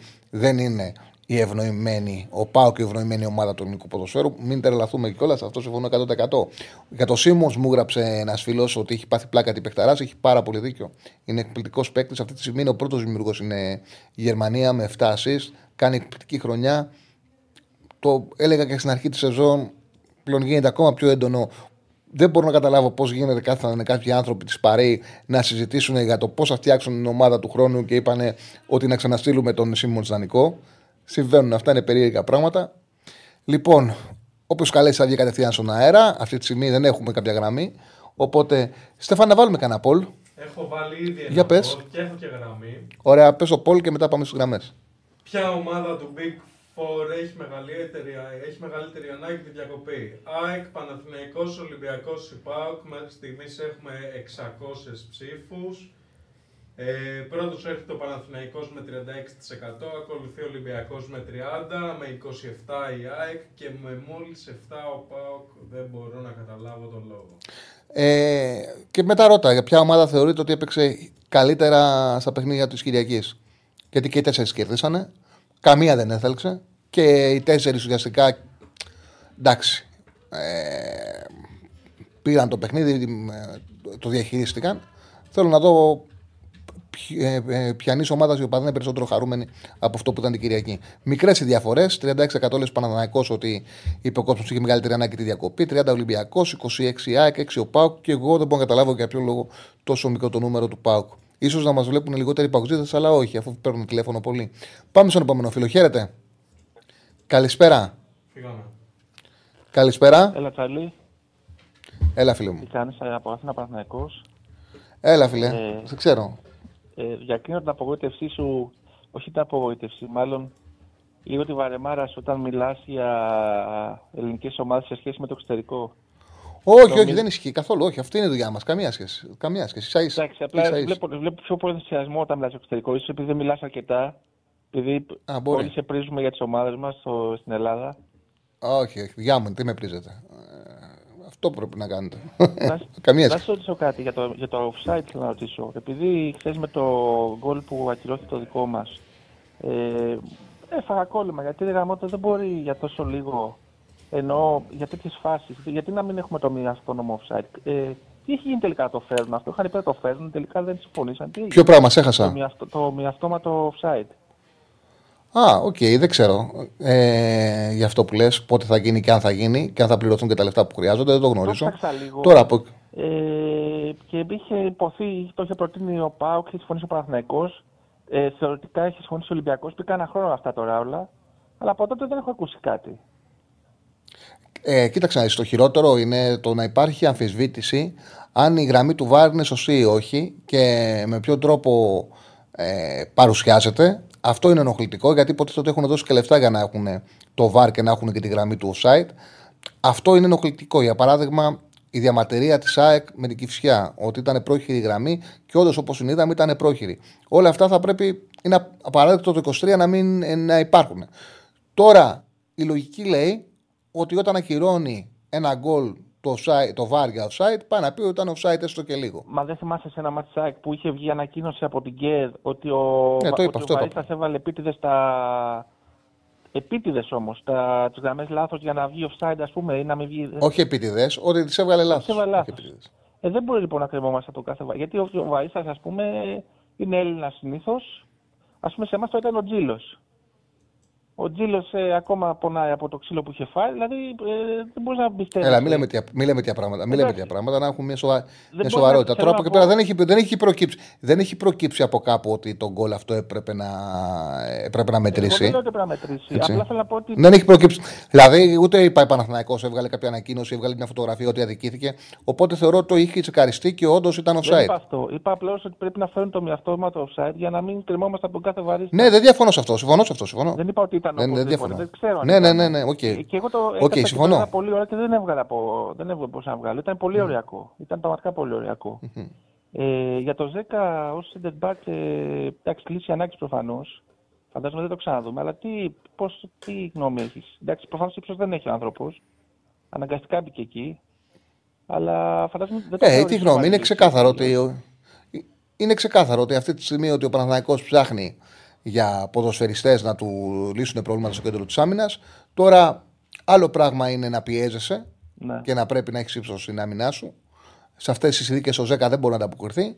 Με κατώτερους που μπορείς να εξασφαλίσεις ότι οι γραμμές σου είναι ψηλά και να θέλεις κιόλας κάποιον γρήγορο στόπερ να σου μαζεύει μπάλες και να ξανακτήσεις επίθεση, θα μπορούσε ακόμα και ο Ζέκα για κάποια παιχνίδια, για κάποια λεπτά να είναι μια λύση.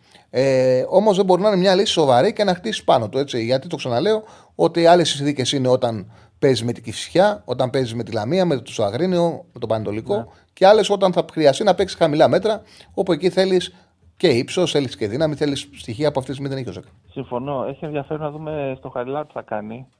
Δηλαδή, αν θα, βάλει, θα γυρίσει πίσω τον Αράου πάλι, θα βάλει τον Γεφτάι που είναι, τον Γετβάι που είναι τραυματία, δεν ξέρω. Τέλος πάντων, καλά, έχουμε μέρες μέχρι τότε. Ε, γενικά, χθες. Ε... Εσύ ο Αϊτόρ πώς σου φάνηκε? Ναι. Εγώ τον είδα δρασίρο. Ποιο δρασίρο ναι, από τα άλλα ναι. παιχνίδια. Συμφωνώ. Αρχίζω και πείθομαι. Ξέρω, άμα τον δούμε να, να, να είναι mm-hmm. δραστήριος. Έβαλε και τον γκολ, κρίμα που δεν μέτρησε για την ψυχολογία του. Αλλά. Ναι, αλλά. Εγώ, εγώ επιμένω για δεξίς και για δεξί πάντως. Εξτρέμου του χρειαζόμαστε. Αν εσύ διαφωνείς. Εντάξει. Ο Μαντσίνι έβαλε χθες τον γκολ. Γενικά δεν πιστεύω ότι μπορεί να πάρει φωτογράφημα με Μαντσίνι δεξί εξτρέμ. Τι να πω, μακάρι να μπορέσει η Παλάσιος. Ε, Τέλος πάντων, εντάξει, για το μάτι με τον Άρη δεν έχουμε καιρό να μιλήσουμε. Εχθές καλά το διαχειρίστηκε και εγώ συμφωνώ με τον Κώστα, καλά το διαχειρίστηκε ο Γιωβάνοβιτς. Οπότε βλέπουμε, προχωράμε. Οκ, okay, έγινε Τσάρλι, ευχαριστώ πολύ. Σε ευχαριστώ πολύ, φίλε μου. Έγινε. Εδώ μπαίνω στο site Και βλέπω στο Σπορ είκοσι τέσσερα για παράδειγμα, το έχουν πρώτο θέμα. Ξέσπασε από Πογιέτ, αποκάλυψε ο συνεργάτης του Μαουρίτσιο Ταρίκο, είναι απληρωτός εδώ και οκτώ μήνες και γι' αυτό ελείπει την προετοιμασία της Εθνικής εν ώψη αγώνων με Νέα Ζηλανδία και Γαλλία. Είναι απίστευτο αυτό που έχει συμβεί. Πραγματικά το διαβάζω τώρα και βλέπετε, δεν μπορώ να το πιστέψω ότι μπορεί να έχει συμβεί κάτι τέτοιο. Λοιπόν, διαβάζω χαρακτικά τις δηλώσεις του. είκοσι είκοσι τρία στην Ελλάδα, ε. Απίστευτο. Η Ομοσπονδία μας. Ο Μαουρίτσιο Ταρίκα. Ταρίκο, συγγνώμη. Μαουρίτσιο Ταρίκο. Ο βοηθός μου δεν είναι εδώ. Δεν έχει πληρωθεί από την Ομοσπονδία εδώ και οκτώ μήνες. Θέλουμε κάποιους κανόνες. Δεν έχει να κάνει με τα χρήματα, αλλά με το σεβασμό. Δυστυχώς δεν θα έχουμε τον Ταρίκο αυτή τη βδομάδα. Απίστευτο. Έχω καλέσει τριάντα δύο παίκτες και τριάντα ένα παίκτες είναι εδώ. Ποδοσφαιριστές είναι εδώ. Δεν θα έχουμε καιρό για τις προπονήσεις. Οπότε πρέπει να τους ζω. Δεν κοιτάμε τη Γαλλία. Από το Σάββατο θα είμαστε εδώ. Θα πρέπει να προετοιμαστούμε για τα play-off του Μαρτίου. Μετά λέει για τη Γαλλία. Τέλος, τι νόημα έχει τώρα η Γαλλία όταν δεν έχει πάει ο βοηθός του γιατί είναι απλήρωτος. Εντάξει, δεν τον ξέρανε τον Πογιέτ. Ο Πογιέτ τα λέει στα ίσια. Έτσι είναι. Έτσι είναι. Κακά πράγματα τα οποία ένας προπονητής θα πρέπει να βρει τρόπο να τα κρατήσει κρυφά. Δεν ματσάει. Τα λέει στα ίσια. Παιδιά, ο Πογιέτ με την Μπορντό ανακοίνωσε την παραίτησή του σε συνέντευξη τύπου πριν από το παιχνίδι. Με το, του μεταφέρανε, στη συνέντευξη του μεταφέρανε ότι έφυγε ο Λαμπόρτ. Πει, αν θυμάμαι καλά, πρέπει να πήγε στη Μοπελιέ και αυτός μίλαγε για τον αγώνα που θα παίξει με την Τουλούζ. Και με το που του λένε ότι φεύγει ο Λαμπόρτ, λέει επί τόπου, όχι θα, θα μιλήσω με τον πρόεδρο, θα κάνω, παρετούμε. Και μετά τον διώξανε. Μετά τον τι κάνανε, τι να γινόταν. Με την, γιατί με την ΑΕΚ το ίδιο δεν έγινε στον, ε, πριν από τον εμιτελικό με τον Ατρόμητο, που ενώ ήταν, η, ομάδα, η ομάδα ήταν στο ξενοδοχείο και επειδή περίμενε άλλα στη συνάντηση που έκανε με το Μελισανίδη για την ανανέωση και δεν τον ανανέωσε επί τόπου, έκανε δηλώσεις και είπε ανοιχτά ότι δεν βλέπω να έχω μέλλον στην ΑΕΚ, μπλα μπλα μπλα μπλα μπλα, ενόχλησε το Μελισανίδη και τον δίωξε. Μιλάμε, είναι έτσι, είναι, γιατί άλλος προπονητής μπορεί να το χειριζόταν διαφορετικά. Δεν νομίζω να τον φεσώσουν τον άνθρωπο, αλλά οκ. Okay. Ο Πογιέτ είναι αυτός. Πώς το κάνεις αυτό, γενικά πώς το κάνεις, γιατί δεν θα τα ρίξουμε στον Πογιέτ τώρα που είναι ο συνεργάτης του απλήρωτος οκτώ μήνες, θα τα ρίξουμε και στον Πογιέτ. Αλλά θέλω να πω ότι. Τι είναι αυτό τώρα, τι είναι αυτό. Το ξαναλέω, το ξαναλέω. Ο Γκουστάβο Πογιέτ, κατά τη Media Day, στις τοποθετήσεις, είπε ότι ο βοηθός του, Μαουρίτσιο Ταρίκο, ε, δεν ήρθε να δουλέψει μαζί με την ομάδα γιατί είναι οκτώ μήνες απλήρωτος. Ε, σίγουρα, σίγουρα θα πρέπει να απαντήσει ο, ο Μπαλτάκος, πρόεδρος της Ομοσπονδίας, να μας πει τι συμβαίνει εδώ. Τι συμβαίνει, δεν είναι απλό. Δεν είναι απλό. Και πώς γίνεται αυτό να έχει συμβεί ενώ. Εντάξει. Δική Ελλάδος είμαστε. Δική Ελλάδος είναι ο πρόεδρος της Ομοσπονδίας. Έχουμε να παίξουμε παιχνίδια. Τι είναι αυτό το πράγμα. Δεν ήξεραν. Δεν, σίγουρα τους έχει ενημερώσει ο Πογιέτ ότι δεν πάει άλλο και πρέπει να πληρωθεί ο συνεργάτης του για να δουλέψουν κανονικά. Δεν τον πληρώσανε. Τι έχει συμβεί.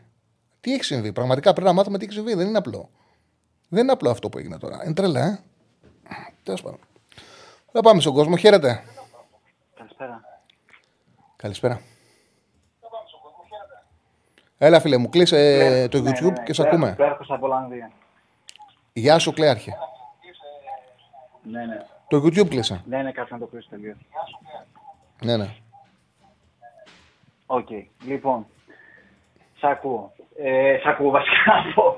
Λοιπόν, ε, είχαμε μιλήσει μετά, μετά το παιχνίδι με τη Ρεν.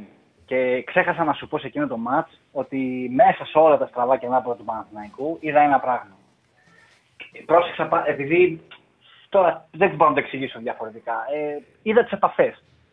Και οι επαφές που είχε, το μόνο καλό σε εκείνο το μάτς ήταν οι επαφές που είχε ο Αϊτόρ με την μπάλα. Τις οποίες τον πρόσεξα πάρα πολύ και λέω γυρίζει. Γυρίζει το παλικάρι. Mm-hmm. Λοιπόν, ε, είδα, είδα το, είδα το μάτς με την, με την Κηφισιά. Δεν ξέρω πόσο κατάλαβε ο κόσμος εάν ο Αϊτόρ γυρίσει και είναι καλά πόσο μεγάλη διαφορά θα κάνει στον Παναθηναϊκό. Ένα μόνο έχω να πω. Ας προσέξουμε... Και ξέρεις ποιο είναι το άδικο, ρε γαμώτο. Ξέρεις, συγγνώμη που σε διακόπτω, ξέρεις το άδικο. Ότι ρε γαμώτο, τον γκολ το έβαλε. Αν μέτραγε, α, μπράβο, θα στεκόντουσαν παραπάνω στο Αϊτόρ. Επειδή δεν μέτρησε, είναι σαν να μην έχει παίξει. Έλαντε. Και το θέμα ποιο είναι, ότι ας δούνε την κίνηση που κάνει, σαν, ναι, σαν, ναι, ναι. που κάνει στην ουσία σαν φορ, έχοντας κόψει μέσα, αυτό που λέγεται διαγώνια κίνηση, που δυστυχώς κανένας άλλος εξτρέμ δεν την έχει στο επίπεδο του Αϊτόρ. Λοιπόν, ας δούνε το τελείωμα που κάνει στη φάση, γιατί το τελείωμα, συγγνώμη, δεν μπορεί να το χάσει διαφορετικά, είναι παστέλωμα, κανονικό. Ναι. Δηλαδή, στέλνει την μπάλα εκεί που απλά δεν μπορεί να τη δράσει ο τερματοφύλακας, είναι η τέλεια εκτέλεση. Λοιπόν, είναι αυτό που έλεγες για ποιοτικές ο... εκτελέσεις παιχτών, που δεν έχουν κανένας ναι, ναι, ναι. δεν έχει τέτοια εκτέλεση. Ένας φίλος, είναι ζουμί για μένα αυτό, γιατί ουσιαστικά, άμα ακούσει κάποιος τι είπε ο Αϊτόρ στο τέλος του παιχνιδιού, αυτό νοούσε. Λέει, όχι αυτό ακριβώς, αλλά πόσο θέλει χρόνο. Αν έπαιρνε τις ευκαιρίες που είχε ο Βέρμπης, θα ήταν έτοιμος τώρα.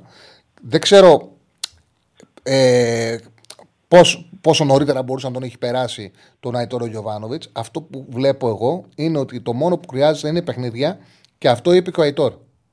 Και αυτό είπε ο Αϊτόρ ότι εγώ αυτό που ότι χρειάζομαι χρόνο για να βγω ρυθμό. Το είπε στο τέλος του αγώνα. Δεν το άκουσα. Αυτό όμως που ξέρω είναι ότι έτσι και γύρισε ο Αϊτόρ στην ομάδα, ε, επειδή πολλοί Παναθηναϊκοί ίσως να μην θυμούνται, να μην καταλαβαίνουν, είναι τόσο επιδραστικός για τον Παναθηναϊκό όσο είναι ο Γκαρσία για την ΑΕΚ. Ε, τόσο επιδραστικός. Γιατί μιλάμε για έναν ποδοσφαιριστή που με πολύ μεγάλη άνεση μπορεί να σου προσφέρει δεκαπέντε γκολ μέσα από και γκολ και assist μέσα σε μια χρονιά. Από ότι αυτό το έδειξε, δηλαδή φάνηκε στην περσινή του χρονιά, στην πεντζαματιστή. Έχοντας έναν εξτρέμ που μπορεί να σου δώσει τέτοιες λύσεις, αυτόματα ο Ιωαννίδης, ο οποίος είναι επίσης που κάνει τη χρονιά καριέρας, πιστεύω που θα τον αναδείξει. Και έχοντας. Και αυτό ταυτόχρονα θα δώσει και περισσότερη ελευθερία στον Παλάσσος και σε μια αρκετά δυνατή δεξιά πλευρά που έχει η ομάδα. Δεν ξέρω αν ναι. συμφωνείς. Ε, εγώ ξέρεις, πιστεύω, συμφωνώ σε ό,τι έχεις πει, δεν διαφωνώ ούτε σε, σε τίποτα. Εγώ αυτό που πιστεύω επίσης είναι ότι, θα καταλα... ότι αν μπορέσει και επιστρέψει ο Αϊτόρ, θα καταλάβει και ο κόσμος πόσο πολύ έχει ενισχυθεί η ομάδα μισοπιστικά. Γιατί του λείπει ακριβώς αυτό που περιέγραψες. Ένας παίκτης να ξεκινάει από τα άκρα, να έχει διαγώνια κίνηση και να γίνεται πλέον επιθετικός και να μπορέσει να τελειώσει τις φάσεις που πλέον δημιουργεί η ομάδα με ποιότητα. Γιατί είναι έτσι και το παιχνίδι του Ιωαννίδη, όπου ουσιαστικά παίζει πολύ με πλάτη και συμμετέχει στο χτίσιμο. Ακριβώς. Ο Παναθηναϊκός σε σχέση με πέρσι που υπήρχε ο Αϊτόρ, έχει και άλλον εξτρέμ δεξί, έχει και το Μαντσίνι. Οπότε όποιος παίζει ο Παλάσιος ή ο Μαντσίνι θα παίζει πάντα ο καλύτερος, αυτός που είναι σε μεγαλύτερη φόρμα και θα είναι πάντα φρέσκος. Έχει προσθέσει η δημιουργία των Τζούρισιτς, έχει προσθέσει στα άκρα τον Μλαντένοβιτς αριστερά και τον Βαγανίδη ε, στα δεξιά. Δηλαδή έχει, μεγα... έχει χτίσει σε όλες τις γραμμές επιθετικότητα. Και αυτό που πραγματικά του λείπει είναι ένας παίκτης να κάνει την κίνηση που περιέγραψες και έκανε με τη Λαμία, δηλαδή από τις πίσω γραμμές να γίνει δεύτερος επιθετικός και να τελειώσει σωστά τις φάσεις. Αυτό του λείπει του Παναθηναϊκού πάρα πολύ στο μισοεπιθετικό κομμάτι. Έχει αδυναμίες στις επιστροφές φέτος όταν χάνεται η μπάλα. Αλλά στο μισοεπιθετικό κομμάτι του λείπει αυτό που έκανε ο Αϊτόρ στο γκολ που ακυρώθηκε με την Κηφισιά. Ε, είσαι, είσαι πραγματικά μέσα στο μυαλό μου. Στο μυαλό μου είχα ακριβώς το εξής πλάνο. Γιατί επιθετικά ο Παναθηναϊκός έχει χτίσει αρκετά καλό πλάνο φέτος. Το πλάνο που έχω στο μυαλό μου είναι το εξής. Φαντάζομαι τον Αϊτόρ να κάνει τις γνωστές του κινήσεις διαγώνια ως διεμβολιστής. Φαντάζομαι ταυτόχρονα τον Μλαντένοβιτς να δίνει πλάτος, οπότε αναγκάζει το ακραίο μπακ να μείνει, να μείνει, να μείνει κοντά, γιατί καταλαβαίνει ότι έχει πολύ καλή σέντρα. Οπότε αναγκαστικά την κίνηση του Αϊτόρ θα πρέπει να τον πάρει ε, ουσιαστικά ο εσωτερικός χαφ, το οποίο δεν γίνεται να γίνει πάντα. Και αν πάρει, αν πάρει την κίνηση του Αϊτόρ, ο εσωτερικός χαφ της αντίπαλης ομάδας δίνει ακόμη περισσότερο χώρο στον Τζούρισιτς ή στον, ε, στον ε, Ιωαννίδη που μπορεί να σπάσει μπάλα. Όποιος καταλαβαίνει βασικά πράγματα ποδοσφαίρου, καταλαβαίνει τους χώρους που ανοίγονται, του πόσο πολύ ανοίγεις το πλάτος της ομάδας και πόσες περισσότερες επιλογές έχεις στην επίθεση. Τώρα από εκεί και πέρα, δεν θέλω να το κουράσω περισσότερο. Ό, όσοι καταλαβαίνουν, καταλαβαίνουν. Χαρά.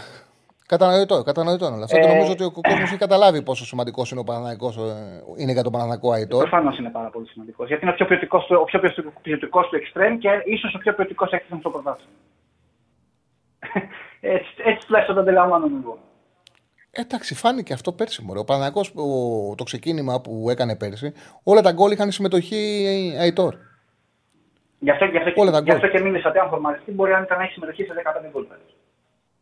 Ε, ε, σε ευχαριστώ πάρα πολύ, φίλε μου. Ναι. Αγαπές, ε, όσο σε, ναι, ήθελα, ήθελα να κάνω μια τελευταία ερώτηση και να σε ρωτήσω.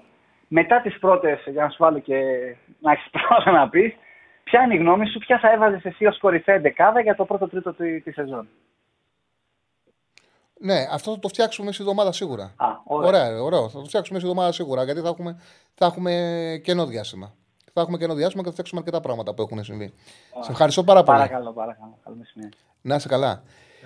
Ε, αν ο Τζούρις κάνετε στα παιχνίδια, όλοι οι επιτελικοί μέση υπάρχουν διαστήματα μέσα στο παιχνίδι που δεν μπορούν να βρουν ροή και ενέργεια. Όμως είναι πάρα πολύ σημαντικός για τον Παναθηναϊκό και έχει ποιοτικές στιγμές που δεν παίρνει από άλλους ποδοσφαιριστές. Και έχει και το απρόβλεπτο. Σε όλες τις κινήσεις έχει το απρόβλεπτο ακόμα και στον τρόπο που μπορεί να απελευθερωθεί στον χώρο του κέντρου. Είναι ένας παίκτης, μια ποιότητα που τον χρειαζόταν ο Παναθηναϊκός και δεν τον είχε τα προηγούμενα χρόνια. Πάμε στον κόσμο. Χαίρετε. Γεια σου, Τσάρλι. Καλησπέρα. Καλησπέρα. Καλησπέρα, Κώστα. Κώστας από Θεσσαλονίκη, ΠΑΟΚ. Τι έχεις να πεις για τον αγώνα του ΠΑΟΚ έτσι λίγο παραπάνω, για ένα συγκεκριμένο παιχταρά που έχουμε που έβαλε τα κουνάκι, δεν θα πω όνομα. Κοίτα, θα σου πω, είναι το πρώτο μάτς που πραγματικά παίρνει πράγματα από τον Σάματτα ΠΑΟΚ και είναι σημαντικό. Ε, μου άρεσε πολύ ο ΠΑΟΚ από τη στιγμή που δέχεται τον γκολ, ο τρόπος που αντιδράει και που παίζει μέχρι και που τελειώνει το ημίχρονο. Ε, να πω την αλήθεια, στο δεύτερο ημίχρονο θεώρησα ότι το είχε καθαρίσει το μάτς, γιατί δεν έβγαζε αντίδραση ο Πανετολικός και έβλεπα City Chelsea και Ρώμα Λάτσιο. Έπαιζα ζάπινγκ και μετά και, και στο κινητό μου είχα συνέχεια την ΑΕΚ. Οπότε δεν έχω πλήρη εικόνα στο δεύτερο, για το δεύτερο ημίχρονο. Είδα σε σημειότυπα και αυτά που άκουσα στο τέλος ότι πιέζει και πολύ και ήταν τελείως διαφορετικό το μάτς στο δεύτερο ημίχρονο. Οπότε περιμένω να με βάλεις ακριβώς μέσα στο παιχνίδι, στο τι έχει γίνει στο δεύτερο ημίχρονο. Ε, κοίτα, στο δεύτερο ημίχρονο απλά πήρε περισσότερα μέτρα ο Πανετολικός, προσπάθησε να γίνει λίγο πιο συνδυαστικός και τα κατάφερε. Έφτασε στα δύο τρίτα του γηπέδου, αλλά στην ουσία να γίνει πραγματικά απειλητικός δεν έγινε. Απλά επειδή σιγά σιγά έπαιρνε όλο και περισσότερα μέτρα μέσα στο γήπεδο, ε, όταν έληξε το μάτς είπαμε ένα ουφ, στο, δηλαδή ένα αναστεναγμό, τελείωσε το μάτς. Ο ΠΑΟΚ στην ουσία δεν κινδύνεψε να ισοφαριστεί πραγματικά. Αλλά επειδή έδινε συνεχόμενα όλο και περισσότερα μέτρα στον Πανετολικό και έπεφτε και η απόδοσή του, ειδικά ανασταλκτικά, υπήρξε ένα, ένας φόβος για το μάτς. Μέχρι εκεί όμως. Δηλαδή ποδοσφαιρικά ναι. Καθαρά δεν υπήρξε πραγματική φάση του Πανετολικού που λες «Όπα, θα το φάμε, τι έγινε εδώ τώρα». Απλά έχασε μέτρα στο γήπεδο ΠΑΟΚ, έπεσε πολύ ανασταλκτικά, ανέβηκε και ο Πανετολικός και έδωσε μια ψευδή αίσθηση ότι θα το φάμε. Είναι αυτό που λέμε βρωμάει, μυρίζει, έρχεται. Mm-hmm, κατάλαβα. Αλλά δεν ήρθε ποτέ. Mm-hmm. Για τον Σάματτα, εγώ θα πω ότι τον πίστευα από την αρχή, Τσάλη, να είμαι ειλικρινής. Μεγάλη παιχτάρα. Έβαλε και τα κουνάκι. Να δώσε εδώ, Πετρούλης, έκανε την κολοτούμπα. Πάντως, να πω κάτι, να πω κάτι. Αυτό είναι... Όταν κάποιος κάθε όλη μέρα παίζει μπάλα, είναι δεδομένο ότι ξέρει να κάνει τα κουνάκι. Είναι δεδομένο ότι κάτι θα κάνει. Σημασία έχει να τους βλέπουμε στη διάρκεια και να μπορούν να βοηθάνε σε διάρκεια. Γιατί, γιατί το λέω αυτό. Συμβαίνει πάρα πολύ συχνά, πάρα πολύ συχνά, να κάνουμε κριτική για ένα ποδοσφαιριστή, για αυτό που δείχνει σε διάρκεια. Και κάποια στιγμή να... Επειδή παίζει μπάλα, να του έρθει μπάλα σε καλή θέση και να σκοράρει, ειδικά αν είναι ευθετικός, και να σου λένε τι έλεγες για τον Σπόρα, τι έλεγες για τον Σάματτα. Μα η κριτική γίνεται για το σύνολο της προσπαθίας του. Δεν λέει, μπορεί να πει κάποιος ότι ένας άνθρωπος όπου από το πρωί ως το βράδυ ασχολείται με το ποδόσφαιρο, από το πρωί ως το βράδυ προπονείται με μια μπάλα, δεν είναι σε θέση να κάνει σουτ και να τη στείλει την μπάλα στα δίχτυα. Ή να κάνει τα κουνάκι μέσα από τη μικρή περιοχή. Είναι σε θέση ασφαλώς. Yeah, σημασία έχει, μπορεί να δώσει πράγματα στην ομάδα του σε διάρκεια. Αυτό πρέπει να περιμένουμε από τους Σάματτα. Hey. Που όμως ήταν ένα καλό ξεκίνημα, το ότι βοήθησε να γυρίσει ένα παιχνίδι. Έτσι. Είναι και το δεύτερο συνεχόμενο παιχνίδι που βάζει γκολ και είχε και μια πολύ καλή κεφαλιά, δύσκολη κεφαλιά που πήγε λίγο έξω. Έβαλε ένα δεύτερο γκολ το οποίο ακυρώθηκε offside επειδή ήταν offside όμως του Οφσντόεφ. Mm-hmm. Κάτι το οποίο εντωμεταξύ λένε ότι υπάρχει ε, σκέψη να αλλάξει ε, το πώς θα μπαίνουν οι γραμμές, να μπαίνει με ναι. τα πόδια, όχι με τον νόμο. Γιατί το σωστό είναι αυτό. Έχει, έχει καταλήξει λίγο αηδία αυτό το πράγμα. Τώρα, επειδή είναι όμως μου offside, όπως γυρνάω το σώμα μου για να επιτεθώ, να με βγάζει offside, είναι λίγο, είναι λίγο κουλό. Είναι η αλήθεια, είναι ότι είναι λίγο ναι. κουλό. Κοίταξε, η λογική είναι ότι με οποιοδήποτε σώμα απάντησε η ΕΠΟ, κάτσε να μπω στο site να δω τι απάντησε η ΕΠΟ, γιατί πραγματικά αυτό δεν έχει ξαναγίνει. Είναι πρωτοφανές. Πού είναι η επίσημη θέση της ΕΠΟ κατά το βοηθό του Πογιέτ. Τρομερά πράγματα συμβαίνουν σε αυτή τη χώρα. Δεν ξέρω αν το έχεις ακούσει, Κώστα. Ε, το άκουσα εδώ στην εκπομπή. Εγώ θα πω ότι ναι. η Klein Mine ούτε ένας χρόνος δεν νίκησε, αν είναι δυνατόν, κακομαθημένη. Ναι, ναι, και πόσο καιρό, δηλαδή τον υπόλοιπο διάστημα έχει πληρωθεί, κύριε. Κοίτα, λοιπόν, η απάντηση από κάτσε να την ακούσουμε, να, να την πω. Ε, ο Μαουρίτσιο Ταρίκο, η απάντηση ΕΠΟ είναι αυτή η επίσημη.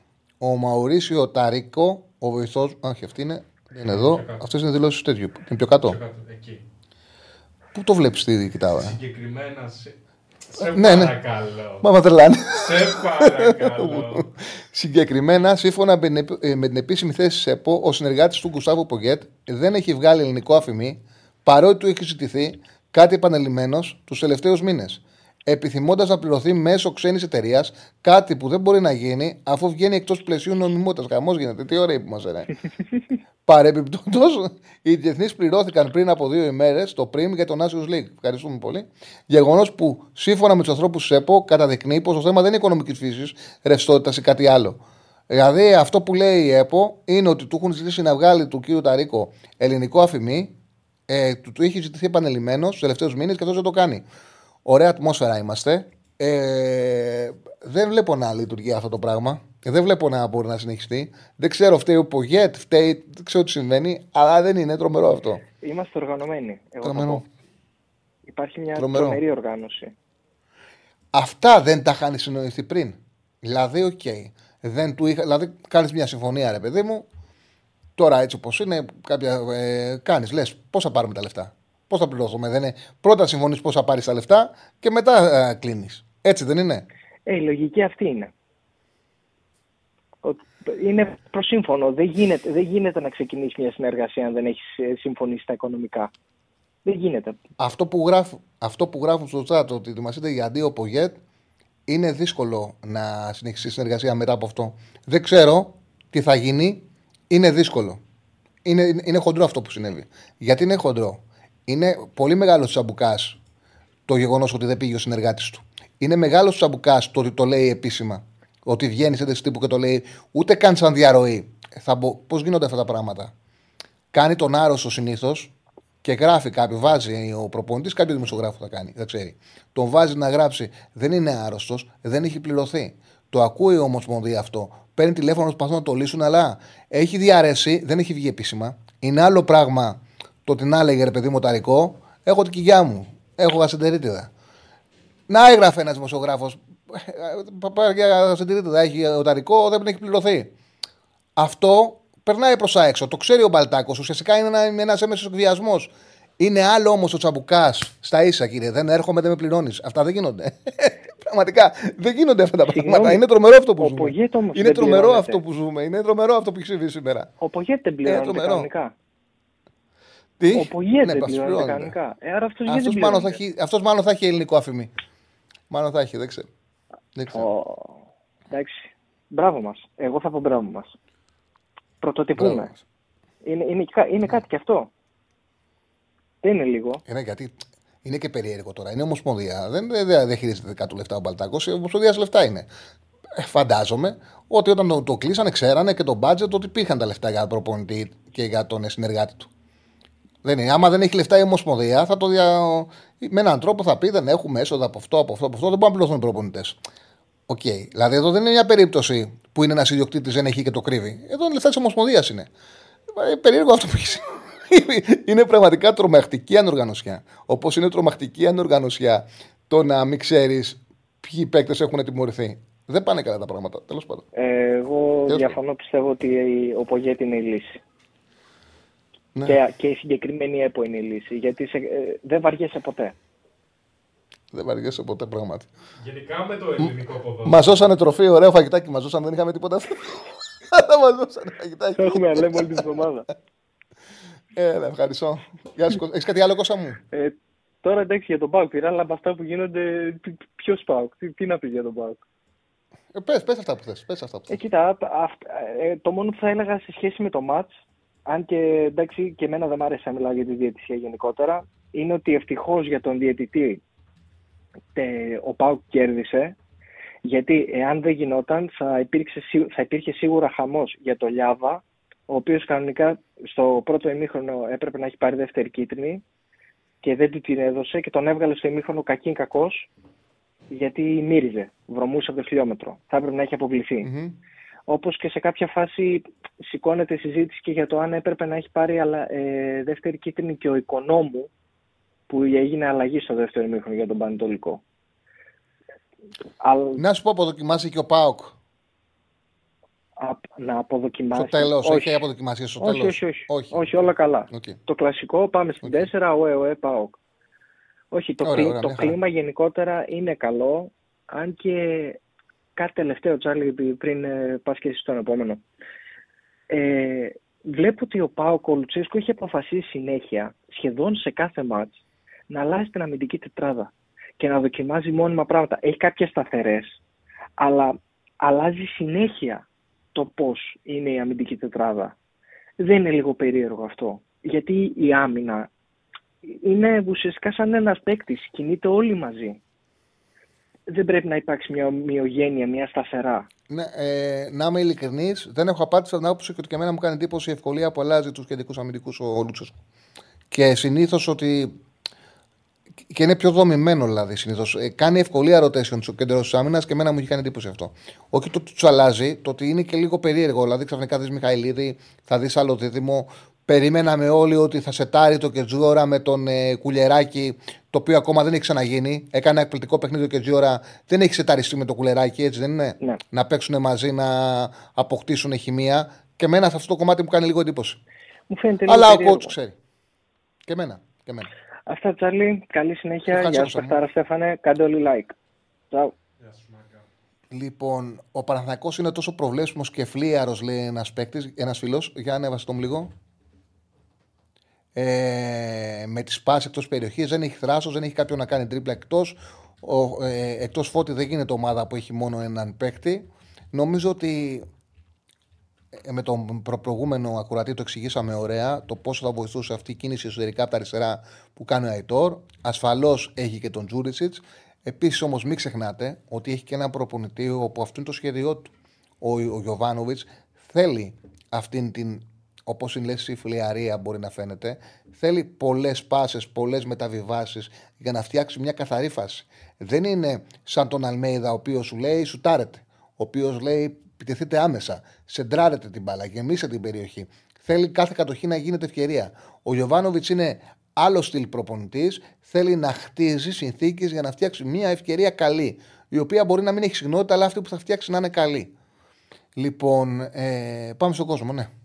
Πάμε στον επόμενο, να πούμε ότι ο Ραγκάτσης σήμερα θα είναι στις επτά, θα είναι αμέσως μετά την εκπομπή μας. Εμείς θα κλείσουμε και πενήντα οκτώ, θα μείνετε συντονισμένοι και θα βγει κατευθείαν ο Ραγκάτσης στις επτά η ώρα. Πάμε στον επόμενο, χαίρετε. Καλησπέρα, καλησπέρα Τσάρλι. Καλησπέρα. Γιώργος από Διόνυσο, Ολυμπιακός, έχουμε ξαμιλήσει. Ε, ναι. Δεν πέρα παιδί μου, χθες Τσέλσι Σίτι και την ώρα που τελειώνει σκεφτόμουν ποιος βάζει να δει τώρα αριστερά Ολυμπιακό μετά από αυτό το υπερθέαμα. Τέλος πάντων, ομάδα μας είναι, τώρα την παρακολουθούμε. Ε, Να πω δηλαδή για χθες. Αυτό ήταν συνολικό, μην το βλέπεις μόνο στον Ολυμπιακό. Όχι, ναι, γενικά. Γιατί γενικά, εγώ έβλεπα. Ε, ναι, ναι, εγώ έβλεπα Chelsea City και μετά Ρώμα Λάτσιο. Το έκανα ζάπινγκ. Ήταν λες και. Δεν έκαναν ούτε ευκαιρία για ευκαιρία αυτή. Καλά, ναι, ναι. Ούτε ευκαιρία για ευκαιρία. Ναι, ναι, ναι, ναι, το ξέρω. Δεν το παρακολουθούσα. Εντάξει, το πιστεύω. Εγώ το βλέπα, σου λέω ε, ζάπινγκ έκανα. Στο ένα yeah. νόμιζες ότι έβλεπες ταινία πα, πα, πα, πάνω κάτω, πάνω κάτω, πάνω κάτω. Στο άλλο πάγωνε ο χρόνος. Δεν ήταν. Ε. Αν ήθελες να ξεκουραστείς, έβλεπες oh, Ρώμα Λάτσιο. Ναι, το ιδανικό, να παίζει έκμα. Τέλος πάντων, για τον Ολυμπιακό τώρα χθες, θα πω στο πρώτο ημίχρονο απίστευτα, απίστευτα βαρετός. Χωρίς καμία απολύτως φαντασία, καμία δημιουργία. Και θέλω να μιλήσουμε και λίγο για τον Σολμπάκεν. Για, για τον Σκάρπας δεν έχω να πω κάτι. Έχω χάσει όλο μου το ενδιαφέρον για τον Μπέκ, γιατί χθες ήταν μεγάλη του ευκαιρία να δείξει ότι μπορεί να είναι με έναν τρόπο ένας αντικαταστάτης όταν είναι ο Φορτούνης έξω, αλλά δεν δε δημιουργήσει απολύτως τίποτα. Για το Σολμπάκεν όμως έχω την εντύπωση ότι δεν πρέπει να τον ξεπετάξουμε στον παίκτη, ότι απλά δεν μπορεί να παίξει σε παιχνίδια που ο Ολυμπιακός έχει την μπάλα στα πόδια και παίζει απέναντι σε οργανωμένη άμυνα. Δηλαδή, νομίζω ότι θα δει περισσότερο να παίξεις αντί του Ποντένσε π.χ. στο Λονδίνο απέναντι στη West Ham, που θα έχει περισσότερο χώρο να φύγει μπροστά. Δεν ξέρω αν συμφωνείς. Ε, ήθελα να το πω και το, γιατί ουσιαστικά έβαλα κάποια πράγματα για τον Ποντένσε, ότι είναι διαφορετικός παίκτης. Πιστεύω και εγώ, εγώ πιστεύω δύο πράγματα στον Ολυμπι, για τον Ολυμπιακό. Θεωρώ ότι εγκλωβίζεται με το τέσσερα δύο δύο δύο ο Μαρτίνεθ, γιατί ουσιαστικά κλείνει δρόμο για να παίξει περισσότερο ο Ποντένσε. Και επίσης πιστεύω ότι έτσι όπως είναι αυτή τη στιγμή ο Ποντένσε, δεν λέω να μην παίζει, λέω ότι επειδή το Φορτούνης Ποντένσε είναι, ρε παιδί μου, για, ουσιαστικά σωστερή κίνηση στον χώρο, ναι, θα έπρεπε στη μία πλευρά να, ίσως να είναι προτιμότερο να παίζει στον ναι, Πάκη, ο οποίος είναι και πιο ψηλός και πιο δυνατός και τρέχει στον χώρο. Αυτό, αυτό. Τρέχει στον χώρο. Και ξέρεις ποιο είναι το κακό, ότι όταν είναι ένας παίκτης δεν του δίνεις και δύο τρία παιχνίδια σαν βασικό, δεν μπορεί να λουσουλήσει. Ναι, ναι. Δεν μπορεί να αποκτήσει, ρε παιδί μου. Και με αυτό που κάνει, που ουσιαστικά πάει σε τέσσερα δύο δύο δύο και δεν βάζει το Φορτούνι δεκάρι για να πάρει ε, χρόνο και άλλος εξτρέμ εκτός από τον Ποντένσε, ναι, ουσιαστικά στερεί χρόνο πολύ από τον Σολμπάκεν. Τον βγάζει εκτός παιχνιδιού. Γιατί δεν μπορεί ο Ποντένσε στο εύκολο μάτσο να μην παίξει. Όχι, έτσι δεν όχι, είναι. Όχι. Και, δεν, και αξίζει να παίξει, αυτό έχει ποιότητα. Ναι, αυτό, μα, αυτό χρειάζεται σε αυτά τα συγκεκριμένα παιχνίδια. Γι' αυτό και ε, μόλις μπήκανε, ε, έκαναν τη διαφορά μαζί με το Φορτούνι. Ε, mm. Τέλος πάντων, τώρα να πούμε ότι και για άλλη μια φορά ότι όπως και αν λέγεσαι, ό,τι δουλειά και αν κάνεις, μπορείς και εσύ να κάνεις μεγάλη ευκαιρία στο φετινό Ολυμπιακό. Και αλήθεια σου λέω, μόλις άκουσα ότι, ότι μπαίνει ο Άλβαρες στο Αστέρα, επειδή γενικά τον βλέπουμε χρόνια τον παίκτη και ξέρω ότι έχει σέντρα φαρμάκι, λέω θα τη φάμε τη φάση. Ε, έβγαλε τον Καλτσά φάτσα με το τέρμα. Δόξα τω Θεώ, το έχασε. Δεν τη βάζει ο Καλτσάς. Και στην ΑΕΚ και στον Παναθηναϊκό έχει κάνει καθαρή ευκαιρία ο Καλτσάς. Ναι. Δεν τη βάζει την μπάλα μέσα. Γι' αυτό δεν, το δεν, δεν τη βάζει την μπάλα. Δόξα τω Θεώ, εγώ μόλις τον είδα εκεί να πετάγεται, λέω μέσα είναι, τελειώσαμε. Δεν, δεν ξέρω τι πρέπει να γίνει τώρα. Εν τω μεταξύ, άμα το δεις, κάνει την ιδανική κεφαλιά, την ιδανική κίνηση. Ναι, ναι, πάει τέλει, με τέλει. δύναμη. Και, ναι, και η κεφαλιά του δεν είναι καλή. Καθώς, το οποίο συμβαίνει μες, είτε με την μπάλα στα πόδια, όπως έγινε με την ΑΕΚ, είτε με το είτε κεφάλι. Με το κεφάλι. Πάντως, ναι, αυτός ο Άλβας έχει αυτή, αυτή η σέντρα του, είναι μούρλια, είναι φαρμάκι. Α, ε, ναι, τέλος πάντων, και πριν κλείσω, έχεις ξαναδεί εσύ ομάδα να παίζει τον ύμνο της την ώρα των αλλαγών? Παίζουν τον ύμνο. Που κάνω Αστέρα. Κάθε φορά που έβγαινε παίξει Αστέρα, ακούγαμε Αστέρα μου και λέω τι γίνεται εδώ πέρα. Δεν το ξαναδεί εγώ αυτό. Ξέρω ότι θα βάλουν γκολ και πέρα. Ναι, ναι. Δεν πήγε εν τέλει. Εντάξει, ευχαριστώ πολύ, Τσάρλι.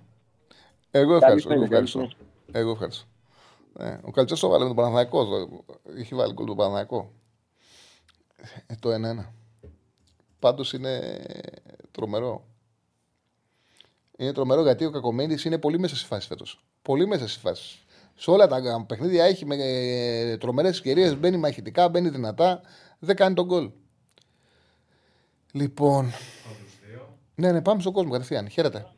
Έλα, Τσάρλι, ε, Κώστας από Ηράκλειο. Έλα, ρε Κώστα, τι κάνεις? Τι γίνεται, όλα καλά. Καλά, είσαι. Ναι, ναι. Καλά, πώς πάει? Δεν πάει καλά, όφι, πεσμένος είναι. Γιατί, πες μας τι γίνεται. Λοιπόν, εγώ πήρα για να πω την άποψή μου πάνω σε αυτό και με αφορμή κάτι που είπαν ε, τα παιδιά στην εκπομπή χθες με τον Κατσουράνη, ότι τέλος πάντων δεν ήταν ωραία εικόνα που πήγε ο Νταμπράουσκας στο τέλος και μιλήσανε οι οπαδοί. Αυτό που θέλω να... Το είχε κάνει και με την Κηφισιά, δεν είναι πρώτη φορά. Με την Κηφισιά απλά δεν πήγαν οι οπαδοί. Ε, με την Κηφισιά πήγε αυτός στην εξέδρα και τους μίλησε προχτές. Μπήκαν οι οπαδοί στο γήπεδο και καθόταν και μιλάγανε. Αυτό που θέλω να πω, επειδή δεν το ξέρουν πολύ και είναι και λογικό, αλλά εμείς, εντάξει, που είμαστε κοντά στην ομάδα ε, και στην πόλη, ξέρουμε, είναι ότι είναι συνήθεια. Δηλαδή για την ομάδα και τον Νταμπράουσκας μετά από έναν αγώνα να πηγαίνουν στην εξέδρα και να τους χειροκροτούν τέλος πάντων. Επειδή αυτό δεν έγινε ε, αυτή τη φορά, γιατί η εικόνα του όφι ήταν τραγική. Ήταν δηλαδή, εγώ δεν έχω δει χειρότερο όφι από τη στιγμή που έχει ανέβει η ομάδα στην Αλφα Εθνική από το ε, δεν θέλανε να χειροκροτήσουν. Οπότε στην ουσία ο Νταμπράουσκας ήθελε να συζητήσει μαζί τους και γι' αυτό... Για όποιον δεν το έχει δει, στο δεύτερο ημίχρονο Πας Γιάννενα έμοιαζε, λες και είναι ρε παιδί μου, ομάδα πρωταθλητισμού. Είχε συνέχεια την μπάλα και δημιουργούσε συνέχεια ευκαιρίες. Έφτιαχνε συνέχεια φάσεις και έφτασε δίκαια στην ισοφάριση στο τέλος. Ήταν απίστευτα κακός όφι. Και γενικά είναι κακός ο όφι μετά την νίκη με την ΑΕΚ σε αυτόν τον κύκλο αγώνων. Στην επιστροφή από τα μάτς των Εθνικών τον Οκτώβριο, έβγαλε πολύ κακή εικόνα. Καμία σχέση με ό,τι βλέπαμε μέχρι τώρα. Να σου πω κάτι. Νομίζω ότι βρήκε ναι. και έκανε με την ΑΕΚ. Ε, αυτή είναι η αποψή μου. Δεν ήταν μόνο η ΑΕΚ όμως. Κέρδισε και ΠΑΟΚ, κέρδισε και Άρη. Εντάξει, δεν ήταν μόνο, όμως, είχε μια διάρκεια. Τον ΠΑΟΚ τον κέρδισε με ένα γκολ στο τέλος που έκανε μια προσωπική ενέργεια. Ο Τοράλ έδωσε μια πολύ ωραία πάση στον Αμπάντα και ο Αμπάντα έβαλε τον γκολ ουσιαστικά μόνος του. Εντάξει, ο Άρης φέτος είναι να τον κλαίνει τα σκυλιά. Δηλαδή, η αλήθεια είναι ότι εμένα δεν έχει πείσει ο προπονητής. Mm-hmm. Και θα σου πω και ένα παράδειγμα, αφού πιάσαμε το ποδοσφαιρικό. Εγώ θα σου πω για τον Πανσεραϊκό. Καταρχήν, εμένα δεν μου αρέσει ο Πανσεραϊκός που λένε όλοι υπερομάδα και δεν ξέρω εγώ. Πολύ απλοϊκό ποδόσφαιρο παίζει. Δηλαδή, αυτό που κάνει, που είδα εγώ τουλάχιστον με τον Όφη που έκανε, είναι ότι κλείνονται τέλος πάντων και μετά βγάζει μια παλιά από αριστερά που έχει ένα παίχτη μηχανάκι, δεν θυμάμαι, ένα ξένο ο οποίος βρίσκεται παντού, μιλάμε, είναι πάρα πολύ καλός παίχτης και δημιουργεί τέλος πάντων με αυτόν τον τρόπο. Δεν είναι κάτι το τρομερό, κάνει τα βασικά ο Γκαρσία και μπράβο του. Αυτό όμως που έκανε ο Νταμπράουσκας, σε κάποια φάση τραυματίζεται το Ραλ. Αντί να βάλει τον Έιρα, που δεν καταλαβαίνω τι έχει με τον Έιρα και δεν τον βάζει, ενώ και πολύ οργανωμένοι αυτό του, δηλαδή α, αυτό το πράγμα το καυτηριάζουν, να το πούμε. Για ποιο λόγο δεν πρότιμα τον Έιρα, ο οποίος είναι και κάτι σαν σημαία της ομάδας και είναι ένας άνθρωπος που είναι από το δεκαοκτώ στην ομάδα και καταλαβαίνει τι σημαίνει όφι, εν πάση περιπτώσει. Εντάξει, παθαίνει τραυματισμούς αυτός. Ο Νέιρα έχει συχνούς τραυματισμούς, έχει δημιουργία, αλλά έχει τραυματισμούς. Είναι άλλο όταν τραυματίζεται το Ραλ και θες να βάλεις ένα δεκάρι. Έχεις τον Νέιρα στον πάγκο, ο οποίος είναι καθαρό δεκάρι. Και μου βάζεις το Ριέρα που είναι εξτρέμ. Και έχεις ταυτόχρονα Ντίκο και Φελίπε. Ο, ο οποίος Ντίκο με τον Πανσεραϊκό χάθηκε. Δηλαδή δεν ήξερε τι να κάνει μέσα στο γήπεδο. Τον έβλεπα, εγώ στενοχωριόμουν δηλαδή που τον έβλεπα. Δεν μπορούσε να συνεργαστεί καθόλου με τον Φελίπε. Αντί λοιπόν να βάλεις τον Νέιρα που είναι καθαρό δεκάρι, δεν ξέρω τι, τι έχει. Αν δεν σου κάνει, βγάλ' τον στο, βγάλ' τον στο εξήντα εβδομήντα. Αλλά δώσ' του την ευκαιρία. Βάζει τον Ριέρα, ο οποίος είναι καλός παίχτης, αλλά είναι εξτρέμ. Δεν είναι η θέση του, είναι ακραίος επιθετικός. Κάνει τρίπλες, μπορεί ο Ριέρα να κρατήσει την μπάλα, αλλά δεν έχει συνηθίσει να παίζει σε αυτή τη θέση, δεν έχει αυτή τη δημιουργία που θα σου βγάλει την μπάσα, ας πούμε, ε, για να φύγει, να τροφοδοτήσει το Φελίπε. Ο Ντίκο εδώ μεταξύ ήταν εξαφανισμένος. Εγώ τι θα έκανα, εγώ θα έβγαλα. Ρε παιδί μου, να, να, να, να, σου πω, να σου πω κάτι, το καταλαβαίνω. Okay, ας μην πάμε σε τακτική ανάλυση, όμως για τον Νταμπράουσκο θέλω να σου πω. Ότι πέρα από το βιογραφικό του που είναι πολύ καλό, έχει πρωταθλήματα σε τρεις χώρες, έχει πάρει έντεκα τίτλους. Η πραγματικότητα είναι ότι πέρσι την πήρε την ομάδα των Νιόμπλια σε πολύ κακή κατάσταση, τη βελτίωσε πολύ, την, τον Όφη, τον έσωσε πολύ εύκολα. Ξεκινάει εκπληκτικά και ό,τι και να λέμε, δηλαδή μπορεί να συγκυριακά, δεν είναι απλό να κερδίζεις μέσα ΠΑΟΚάρι, ε, ΑΕΚ μέσα σε λίγες αγωνιστικές, να κάνεις τρεις άσους. Με το Πανσεραϊκό η εικόνα του Όφη δεν ήταν κακή, είναι άδικο το αποτέλεσμα, αλλά έπρεπε και. Ε, έπρεπε και ο Πανσεραϊκός άξιζε μια νίκη να την κάνει χωρίς να είναι καλύτερος, γιατί μέχρι τώρα έχει χάσει βαθμούς σε παιχνίδια που ήταν καλύτερος. Οπότε για μένα ήταν μια ψιλοδιόρθωση αυτή που πήρε αυτό το μάτσο ο Πανσεραϊκός. Ε, με τον Πας Γιάννενα ήταν, ήταν πραγματικά πολύ κακός. Και βέβαια συμφωνώ ότι το τελευταίο διάστημα είναι πεσμένος. Δεν θεωρώ όμως ότι είναι τόσο κακός προπονητής ο Νταμπράουσκας όσο λες, και ειδικά τον Όφη, εσύ που είναι και η ομάδα σου, πρέπει να το παραδεχτείς ότι τον έχει ωφελήσει ο Νταμπράουσκας, δηλαδή τον έχει βελτιώσει αρκετά. Να σου πω όμως και κάτι άλλο. Η ομάδα με την οποία ε, ας πούμε έκανε ότι έκανε ο Νταμπράουσκας είναι κυρίως η ομάδα του Νόμπλια. Είναι οι παίκτες του Νόμπλια. Ευχαριστώ πολύ το φίλο το Δημήτρη το Πλατή. Ναι. Δηλαδή Ε, αυτουνού οι μεταγραφές δεν έχουν βγει. Ο Καρό, ε, τώρα μιλάμε αυτός ο άνθρωπος, δεν θέλω τώρα να ε, κάνω και προσωπική, αλλά έλεος δηλαδή αυτό το πράγμα. Δηλαδή αυτό το πέναλτι που το έχει ξανακάνει, αυτό το πέναλτι που κάνει με τον Πανσεραϊκό δεν το κάνει ούτε παίκτης τοπικού.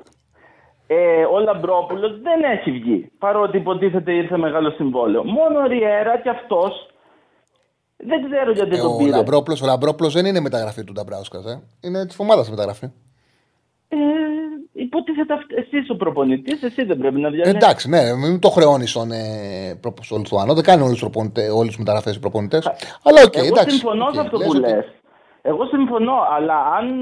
Γιατί πολλοί ας πούμε κράζουν τον το Γιωβάνοβιτς, αλλά πολλές από τις μεταγραφές εγώ πιστεύω ότι είναι του τεχνικού διευθυντή. Άλλο αυτό. Τέλος πάντων, μην πιάσουμε αυτό το θέμα, γιατί ξέρεις ότι εγώ αλλάζω θέματα πολύ εύκολα. Αυτό που θέλω να πω είναι ότι εγώ είδα και τακτικά λάθη που έκανε ο Νταμπράουσκας και αυτό κάποια στιγμή πρέπει να το αναγνωρίσει και ο ίδιος και να καταλάβει ότι ίσως στην Ελλάδα δεν μπορείς να παίζεις μόνο με τρία πέντε δύο, με, με τρία στόπερ. Αυτό ήταν πολύ σοβαρό λάθος με, με την Κηφισιά, που έπαιξε με παίκτη παραπάνω, είχε αποβολή και δεν αλλάξει την τριάδα και τον ανακούφισε τον όφι, τον, την ανακούφισε την Κηφισιά, της έδωσε δυνατότητα να πάει εύκολα μέχρι τέλος. Εκεί έχεις πολύ δίκιο, γιατί οκ, okay, υπάρχουν προπονητές ρε παιδί μου, όταν ειδικά δεν είσαι σε μια ομάδα όπου θα πρέπει να κυριαρχείς όλα τα παιχνίδια σου και ο κάθε βαθμός που παίρνεις είναι πολύτιμος και ο στόχος είναι η εξάδα. Με αυτή τη λογική ένας προπονητής μπορεί να χτίσει τριάδα, όμως πρέπει να ξέρει και πότε πρέπει να την αλλάζει.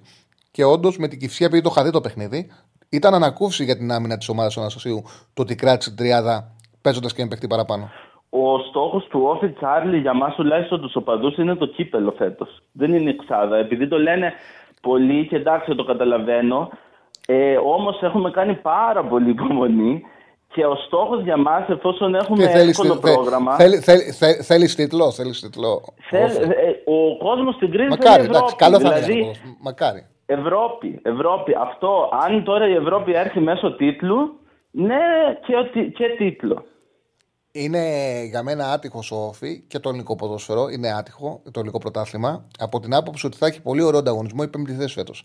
Γιατί είναι και ο Όφη δυνατός και ο Πανσεραϊκός είναι δυνατός και ο Άρης έχει πέσει λίγο, αλλά θα είναι στη μάχη της πεντάδας. Θα είχε πάρα πολύ ενδιαφέρον να τη βλέπαμε αυτή τη μάχη της πεντάδας, αλλά η πέμπτη θέση δεν είχε ενδιαφέρον. Και θα ήταν ωραία και τα play-off, δηλαδή να ήταν ο πέμπτος και ο έκτος να δίνουν μάχη για κάτι. Τώρα το ότι είναι ξενέρωτο το ότι ο πέμπτος δεν παίρνει τίποτα. Είναι πολύ ξενέρωτο και θα είναι κακό και στα play-off. Να σου πω όμως κάτι, Τσάρλι. Ο Όφη παίζει τώρα στους δεκαέξι με, το, με την Κηφισιά στο κύπελο και στους οκτώ θα βρει τον νικητή του Πανσεραϊκού με ένα πάλι χωριό. Δεν ξέρω. Έχει ευκαιρία να πάει στους τέσσερις, όπου θα βρει τον πρώτο σοβαρό αντίπαλο, έναν εκ του ΑΕΚ, Άρη ή Αστέρα. Λοιπόν, ας μην την πετάξει και αυτή τη χρονιά σε σκουπίδια. Πέρυσι στο κύπελο αποκλείστηκε με την Κηφισιά. Είναι λογικό να αγχωνόμαστε. Σαν Ευχαριστούμε φίλες. πάρα πολύ. Ευχαριστώ πάρα πολύ. Ευχαριστούμε πάρα πολύ τον Κωνσταντίνο Τζίνου για τα πέντε ευρώ είναι. Δολάρια. Τα πέντε δολάρια. Ευχαριστούμε. Ε, Ό,τι και να είναι, τον ευχαριστούμε πάρα πολύ τον Κωνσταντίνο. Τον ευχαριστούμε πάρα πολύ. Έχει γράψει κάτι, δεν έχει γράψει κάτι. Όχι. Να είναι καλά. Ε, έλα, φίλε μου. Ε, κάτι άλλο. Όχι, όχι, αυτά, Τσάρλι, ευχαριστώ. Είσαι μεγάλος, είσαι μεγάλος. Ευχαριστώ πάρα πολύ, φίλε. Έλα, γεια, γεια. Να είσαι καλά, να είσαι καλά. Λοιπόν, ε, κάτσε γιατί. Τι άλλο είδαμε που δεν έχω σημειώσει, γιατί τα ξεχνάω μετά. Ε, ρώτησε ένας. Αγγλικές λίρες, λέει ο Φούξη. Ωραίος. Λοιπόν, ναι, μπράβο, αγγλικές λίρες. Για, είχε ρωτήσει ένας γιατί δεν παίζει με τα δύο εξάρια ο, ο Γιωβάνοβιτς. Κοίταξε, φαντάζομαι, φαντάζομαι. Ο ένας προπονητής ο οποίος θέλει να χτίζει σε δημιουργία, θέλει οι παίκτες να έχουν την μπάλα και να παίζουν μαζί της. Να χτίζουν στην ανάπτυξη. Να τη δίνει την μπάλα, το ξανάπα. Να δίνει την μπάλα το εξάρι στο χτάρι, το χτάρι στο μπακ, το μπακ στο εξάρι. Να χτίζει, να χτίζει, να χτίζει. Οπότε ουσιαστικά αυτό που θέλει να έχει όσο γίνεται περισσότερους δημιουργούς. Ε, και γι' αυτό το λόγο αυτοί οι προπονητές δεν επιθυμούν πλάνα με δύο striker και πλάνα με δύο εξάρια. Όπως παίζουν και συχνά με τρεις αμυντικούς. Αυτού του τύπου οι προπονητές θέλουν, όσο να είναι, γίνεται περισσότερο δημιουργία. Το ίδιο ισχύει και για τον Λουτσέσκου. Ο Λουτσέσκου το έχει πει κιόλας κανονικά, ότι δεν πιστεύει στο ποδόσφαιρο με εξάρι, ούτε μένα. Θέλει οχτάρια. Και γι' αυτό το λόγο βλέπετε ότι οι μεταγραφές που κάνει φέτος ο ΠΑΟΚ που επενδύει είναι με παίκτες που είναι πιο πολύ οκτώ παρά έξι. Και τον Τζούλης έχω πει πάρα πολλές φορές, παιδιά, θεωρώ έναν ε, παίκτη που λείπει τον Παναθηναϊκό. Ένα πολύ ποιοτικό ποδοσφαιριστή για το ελληνικό ποδόσφαιρο, ο οποίος έχει πολύ καλό κοντρόλ και απαλλαγή. Έχει τη δυνατότητα να κρατάει την μπάλα σε δύσκολο χώρο και να κάνει μέσα από περιστροφή τρίπλα, το οποίο είναι, ε, δείχνει ποιότητα. Είναι ο μοναδικός που διαθέτει ισορρόσερο Παναθηναϊκός που μπορεί να κάνει μια πρόβλεπτη εκτέλεση και πιστεύω ότι έχει να δώσει πολύ περισσότερα πράγματα από ό,τι δίνει μέχρι τώρα. Θεωρώ ότι είναι μια πολύ μετα... καλή μεταγραφή που ανεβάζει το επίπεδο της ομάδας ε, σημαντικά ο Τζούρισιτς. Αυτό πίστευα από την αρχή, αυτό βλέπω και τώρα. Το, Ρώμα, το Λάτσιο Ρώμα δεν βλεπόταν, παιδιά. Το, το είδα, δεν βλεπόταν. Ήταν πολύ φοβικές και οι δύο ομάδες. Η Ρώμα, ε, όπως κάνει ο Μουρίνιο συχνά σε αυτά τα παιχνίδια, άφηνε την, ε, άφησε την κατοχή στη Λάτσιο, αλλά δεν είχε τα τότε να χτυπήσει την επίθεση. Γιατί τους λείπει πάρα πολύ η ταχύτητα. Δεν υπάρχουν, ε, ε, δεν έχει γρήγορους ποδοσφαιριστές να καλύψουν την απόσταση για να κάνει ευκαιρία. Ε, μοναδική φάση για να σκοράρει η Ρώμα ήταν αυτή το γκολ που ακυρώθηκε του Κριστάντε που ήταν offside, που είχαν ανεβάσει παίκτες αρκετούς σε ροή αγώνα, το οποίο έγινε σπάνια. Και στο πρώτο ημίχρονο, στο δεύτερο δεν είχε αντεπίθεση για να κερδίσει. Και ουσιαστικά το μηδέν μηδέν την ικανοποιεί στο ότι ε, έχει ένα πόντο πάνω της στην ε, Λάτσιο. Και επειδή και η Νάπολη δεν είναι καλά, είναι στους τρεις πόντους στην θέση και της αφήνει περιθώριο για βελτίωση. Η Ρώμα, βέβαια, με το ξεκίνημα που έχει κάνει, είναι καλά εκεί που βρίσκεται με το ξεκίνημα που έχει κάνει. Ο άλλος φίλος που λέει, λέει Μουρίνιο out, εντάξει, ας μην τα ισοπεδώνουμε όλα. Στη Ρώμα είναι προπονητής ο Μουρίνιο και γι' αυτό το λόγο ασχολείται ο κόσμος με τη Ρώμα. Και παιδιά, η Ρώμα έπαιξε με τον Μουρίνιο δύο τελικούς Ευρώπης. Πήρε Conference League, έφτασε πολύ κοντά στο να πάρει και το Europa League. Δεν είναι αυτό το στάτους της. Δεν είναι επιτυχημένος στη Ρώμα ο Μουρίνιο. Ας κλείσει και τρίτη χρονιά, να δούμε τι μπορεί να φέρει. Γιατί αυτό, το μεγάλο πρόβλημα για μένα της Ρώμα αυτή τη στιγμή είναι ότι δεν είναι καλά ο Ντιμπάλα. Ένα από τα προβλήματα. Δεν είναι η κατάσταση που ήταν πέρσι στα μάτια που ήταν υγιής. Ακόμα και όταν παίζει δεν είναι καλά. Δεν είναι λιμένος, δεν βοηθάει, δεν κάνει τη διαφορά. Ενώ πέρσι την έκανε. Δεν ξέρω αν λυθεί ο Ντιμπάλα και επειδή έχει και τον Λουκάκου, ίσως η Ρώμα καταφέρει να διεκδικήσει τους στόχους της που είναι η τετάρτη θέση και να κάνει κάτι καλό στο Europa League και στο κύπελλο Ιταλίας φυσικά. Γιατί και οι οπαδοί της Ρώμα, όπως και ο φίλος του Όφη, αμάν πια θέλουν τίτλο εγχώριο, έτσι. Λοιπόν, γκολάρα Ντιμάρκο, ναι. Γκολάρα. Πίσω από το Ισέντρα, το πλάι, την Έσελ την πάει, θα δείχνει εκπληκτικό γκολ. Είπες, έχουμε γραμμή ή όχι. όχι. Αν δεν έχουμε γραμμή, έχουμε. Α, έχουμε ένα δεκαλυτάκι όμως ακόμα και λίγο παραπάνω. Οπότε ένα-δύο μπορούμε να βγάλουμε. Όποιος καλέσει θα βγει κατευθείαν στον αέρα. Ε, για πες το πόλο που πάει.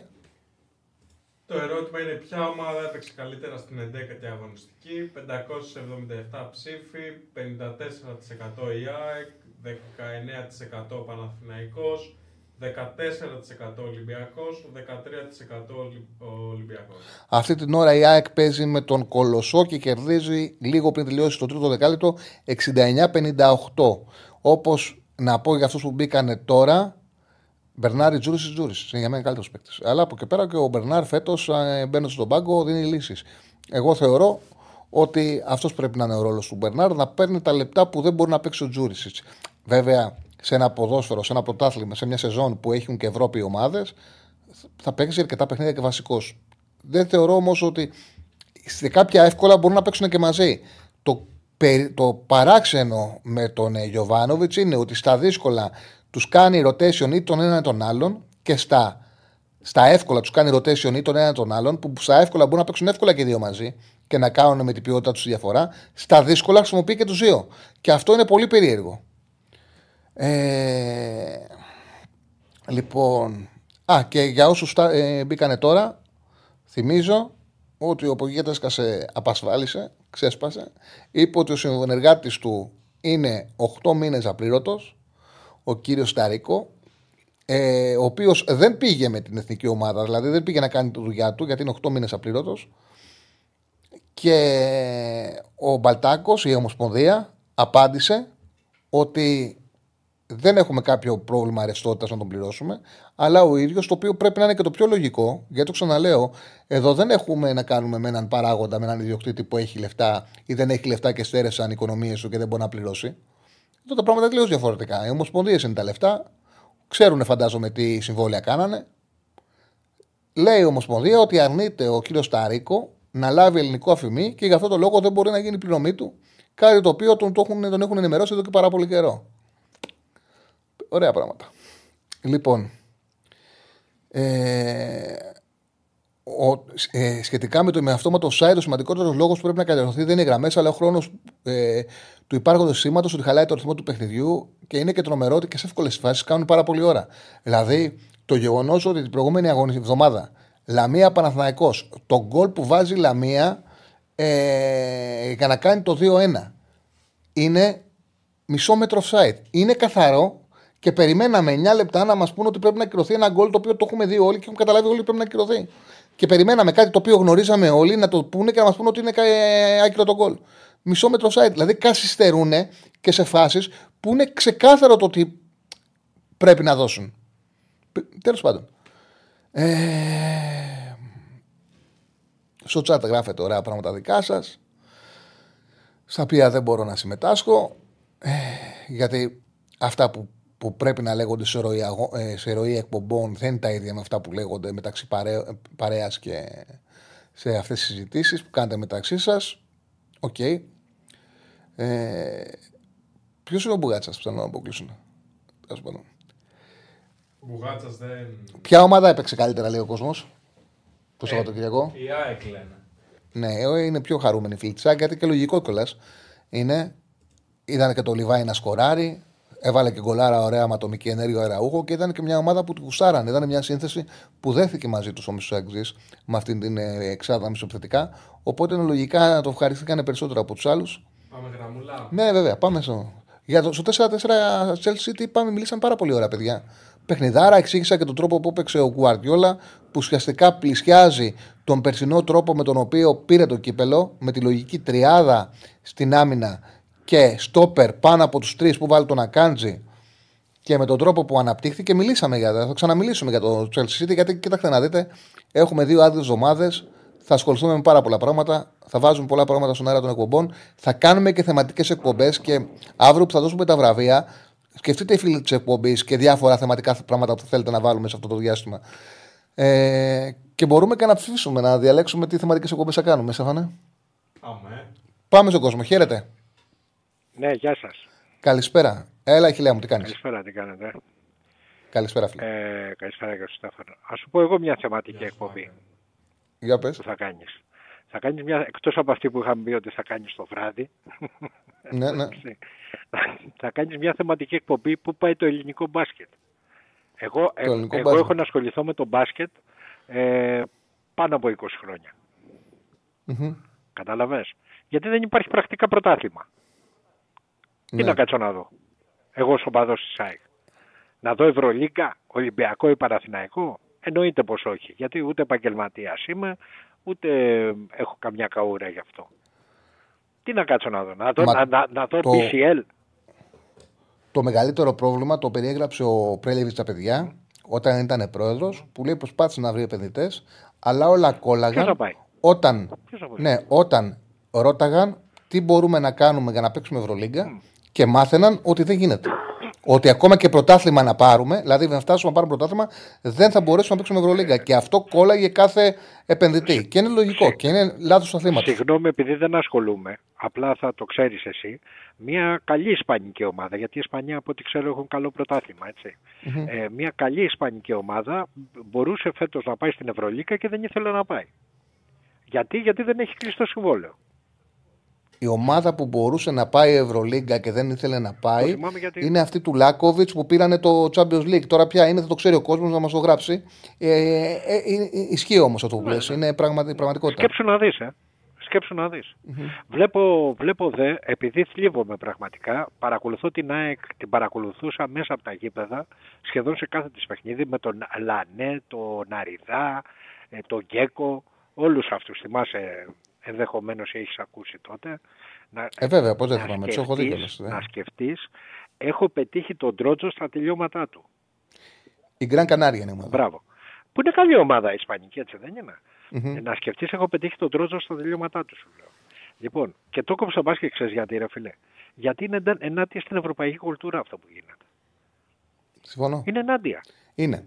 Είναι, ναι. Δεν, είναι. Δεν, δηλαδή, ε, με συγχωρείς χίλια συγγνώμη για την έκφρασή του, έκφρασή μου, Νταβατζηλίκη αποκλεί, ας πούμε, το πενήντα τοις εκατό των Ελλήνων οπαδών, ας πούμε, αθλημάτων ή ομάδων, τέλος πάντων. Σου, λες, λέει, παιδιά, εσείς δεν παρακολουθείτε μπάσκετ. Πάμε με τους άλλους μισούς. Τους άλλους μισούς. Ουσιαστικά αποφασίζουν ποιες ομάδες μπορούν να ορίσουν την ιστορία του μπάσκετ. Αυτό αποφασίζουν. Ναι. Την ιστορία του ευρωπαϊκού ναι. μπάσκετ, ποιες ομάδες μπορούν να την ορίσουν. Δεν, δεν έχεις το δικαίωμα να την αλλάξεις, κάνοντας ε, ε, ε, ερχόμενος ένας άλλος ιδιοκτήτης. Ναι, κάνοντας μία. Είναι απίστευτο αυτό που έχει συμβεί. Έχεις πολύ, πολύ δίκιο. Είναι απίστευτο και ενοχλητικό. Ναι. Και κάνει κακό στο άθλημα. Και μου, ο, ε, αν έχει κάνει, έχει κάνει ήδη κακό. Έχει βγει κάποιος, ας πούμε, Θεσσαλονικαίας, μια, μια ομάδα, ας πούμε, μια πόλη με τεράστια παράδοση στο μπάσκετ.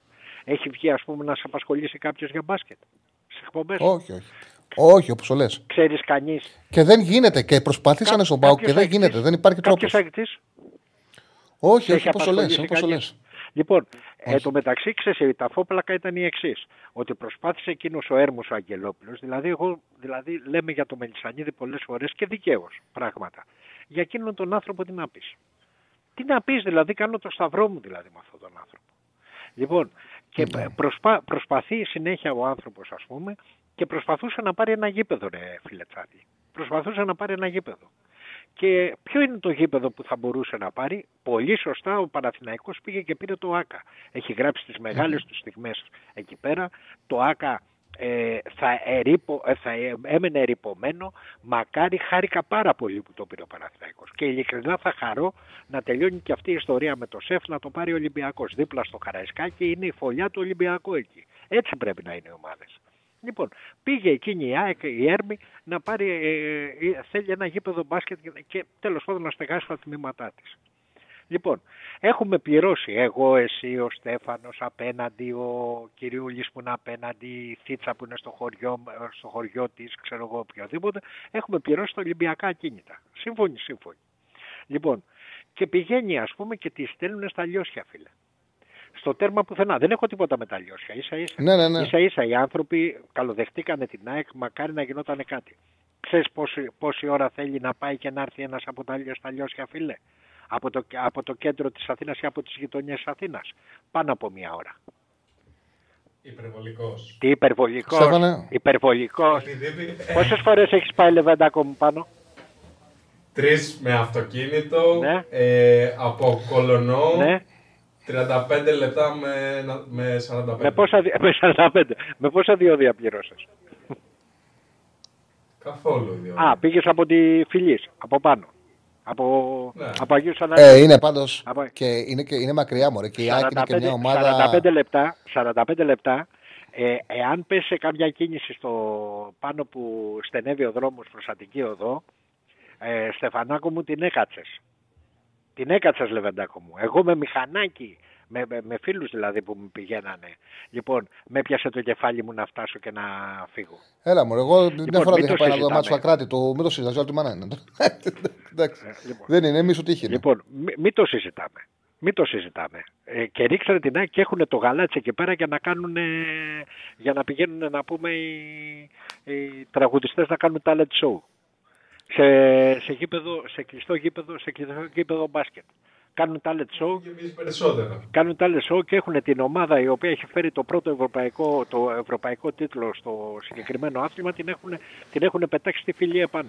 Άσο, Αχιλά, το zoom είναι αυτό που είπες. Το zoom είναι αυτό που είπες. Είναι μη ευρωπαϊκό ε, και καταστρέψαν το άθλημα. Του καταστρέψαν το άθλημα. Γιατί ουσιαστικά σου λέει ότι συνε, στην Ελλάδα, για παράδειγμα, με τον μπάσκετ μπορεί να ασχοληθεί μόνο ο Παναθηναϊκός και ο Ολυμπιακός. Οι άλλοι είστε κατώτερου θεού άνθρωποι, κατώτερου θεού ομάδες. Δεν υπάρχει αυτό το πράγμα. Δεν γίνεται αυτό το πράγμα. Μου κάνει εντύπωση. Πες το και να ολοκληρώσουμε, γιατί πρέπει να πάω στο ραγκάτι της Θεσσαλονίκης. Όχι, αδελφέ, να πάω στο ραγκάτι να τον ακούσω κι εγώ. Να είσαι καλά. Ευχαριστώ πολύ, Αχιλιά μου. Να είσαι καλά. Να είσαι καλά, να είσαι καλά. Λοιπόν. Αυτά για σήμερα. Αύριο μην ξεχνάτε, θα δώσουμε και τα βραβεία της αγωνιστικής. Ετοιμαστείτε να προτείνετε και εσείς πράγματα για να κάνουμε αυτή την εκπομπή. Έχουμε βέβαια και εμείς πράγματα στο μυαλό μας. Σας έχουμε εκπλήξεις που σας αρέσουν για αυτές τις δύο εβδομάδες. Θεωρώ ότι θα κρατήσουμε τον κόσμο ζεστό. Ευχαριστούμε πάρα πολύ την Πέτρι εξήντα πέντε που είναι και σήμερα μαζί μας, όπως κάθε μέρα. Δεν έχουμε κάτι αστοιχηματικό σήμερα. Στο Πετχόμ έγραψα ένα μακροχρόνιο την Arsenal, είτε για πρώτη θέση είτε για τις δύο πρώτες θέσεις, που θεωρώ θα πάει πάρα πολύ καλά με τις, ε, με τις αποδόσεις που δίνει ανάλογα το ρίσκο που θέλει να βάλει ε, κανείς. Εγώ θεωρώ ότι είναι μια ομάδα η οποία μπορεί να το φτάσει μέχρι τέλους και να δώσει φέτος τη μάχη της, κάτι το οποίο δεν το, προσεχα, δεν το πίστευα ποτέ, αλλά φέτος βλέπω ότι έχει κάνει πολύ σπουδαία δουλειά ο Αρτέτα και μπορεί να παίρνει γκολ με πολλούς παίκτες. Και δεν είναι τόσο καλή η City φέτος. Δεν είναι τόσο καλή, αλλά σε κάθε περίπτωση, αν δεν είναι πρώτη, πιστεύω θα είναι στο δίδυμο. Λοιπόν, αυτά ανανεώνουμε για αύριο. Ε, σας αφήνουμε σε καλά χέρια. Πηγαίνετε στη Θεσσαλονίκη, στο ραγκάτσι. Καλή σας νύχτα.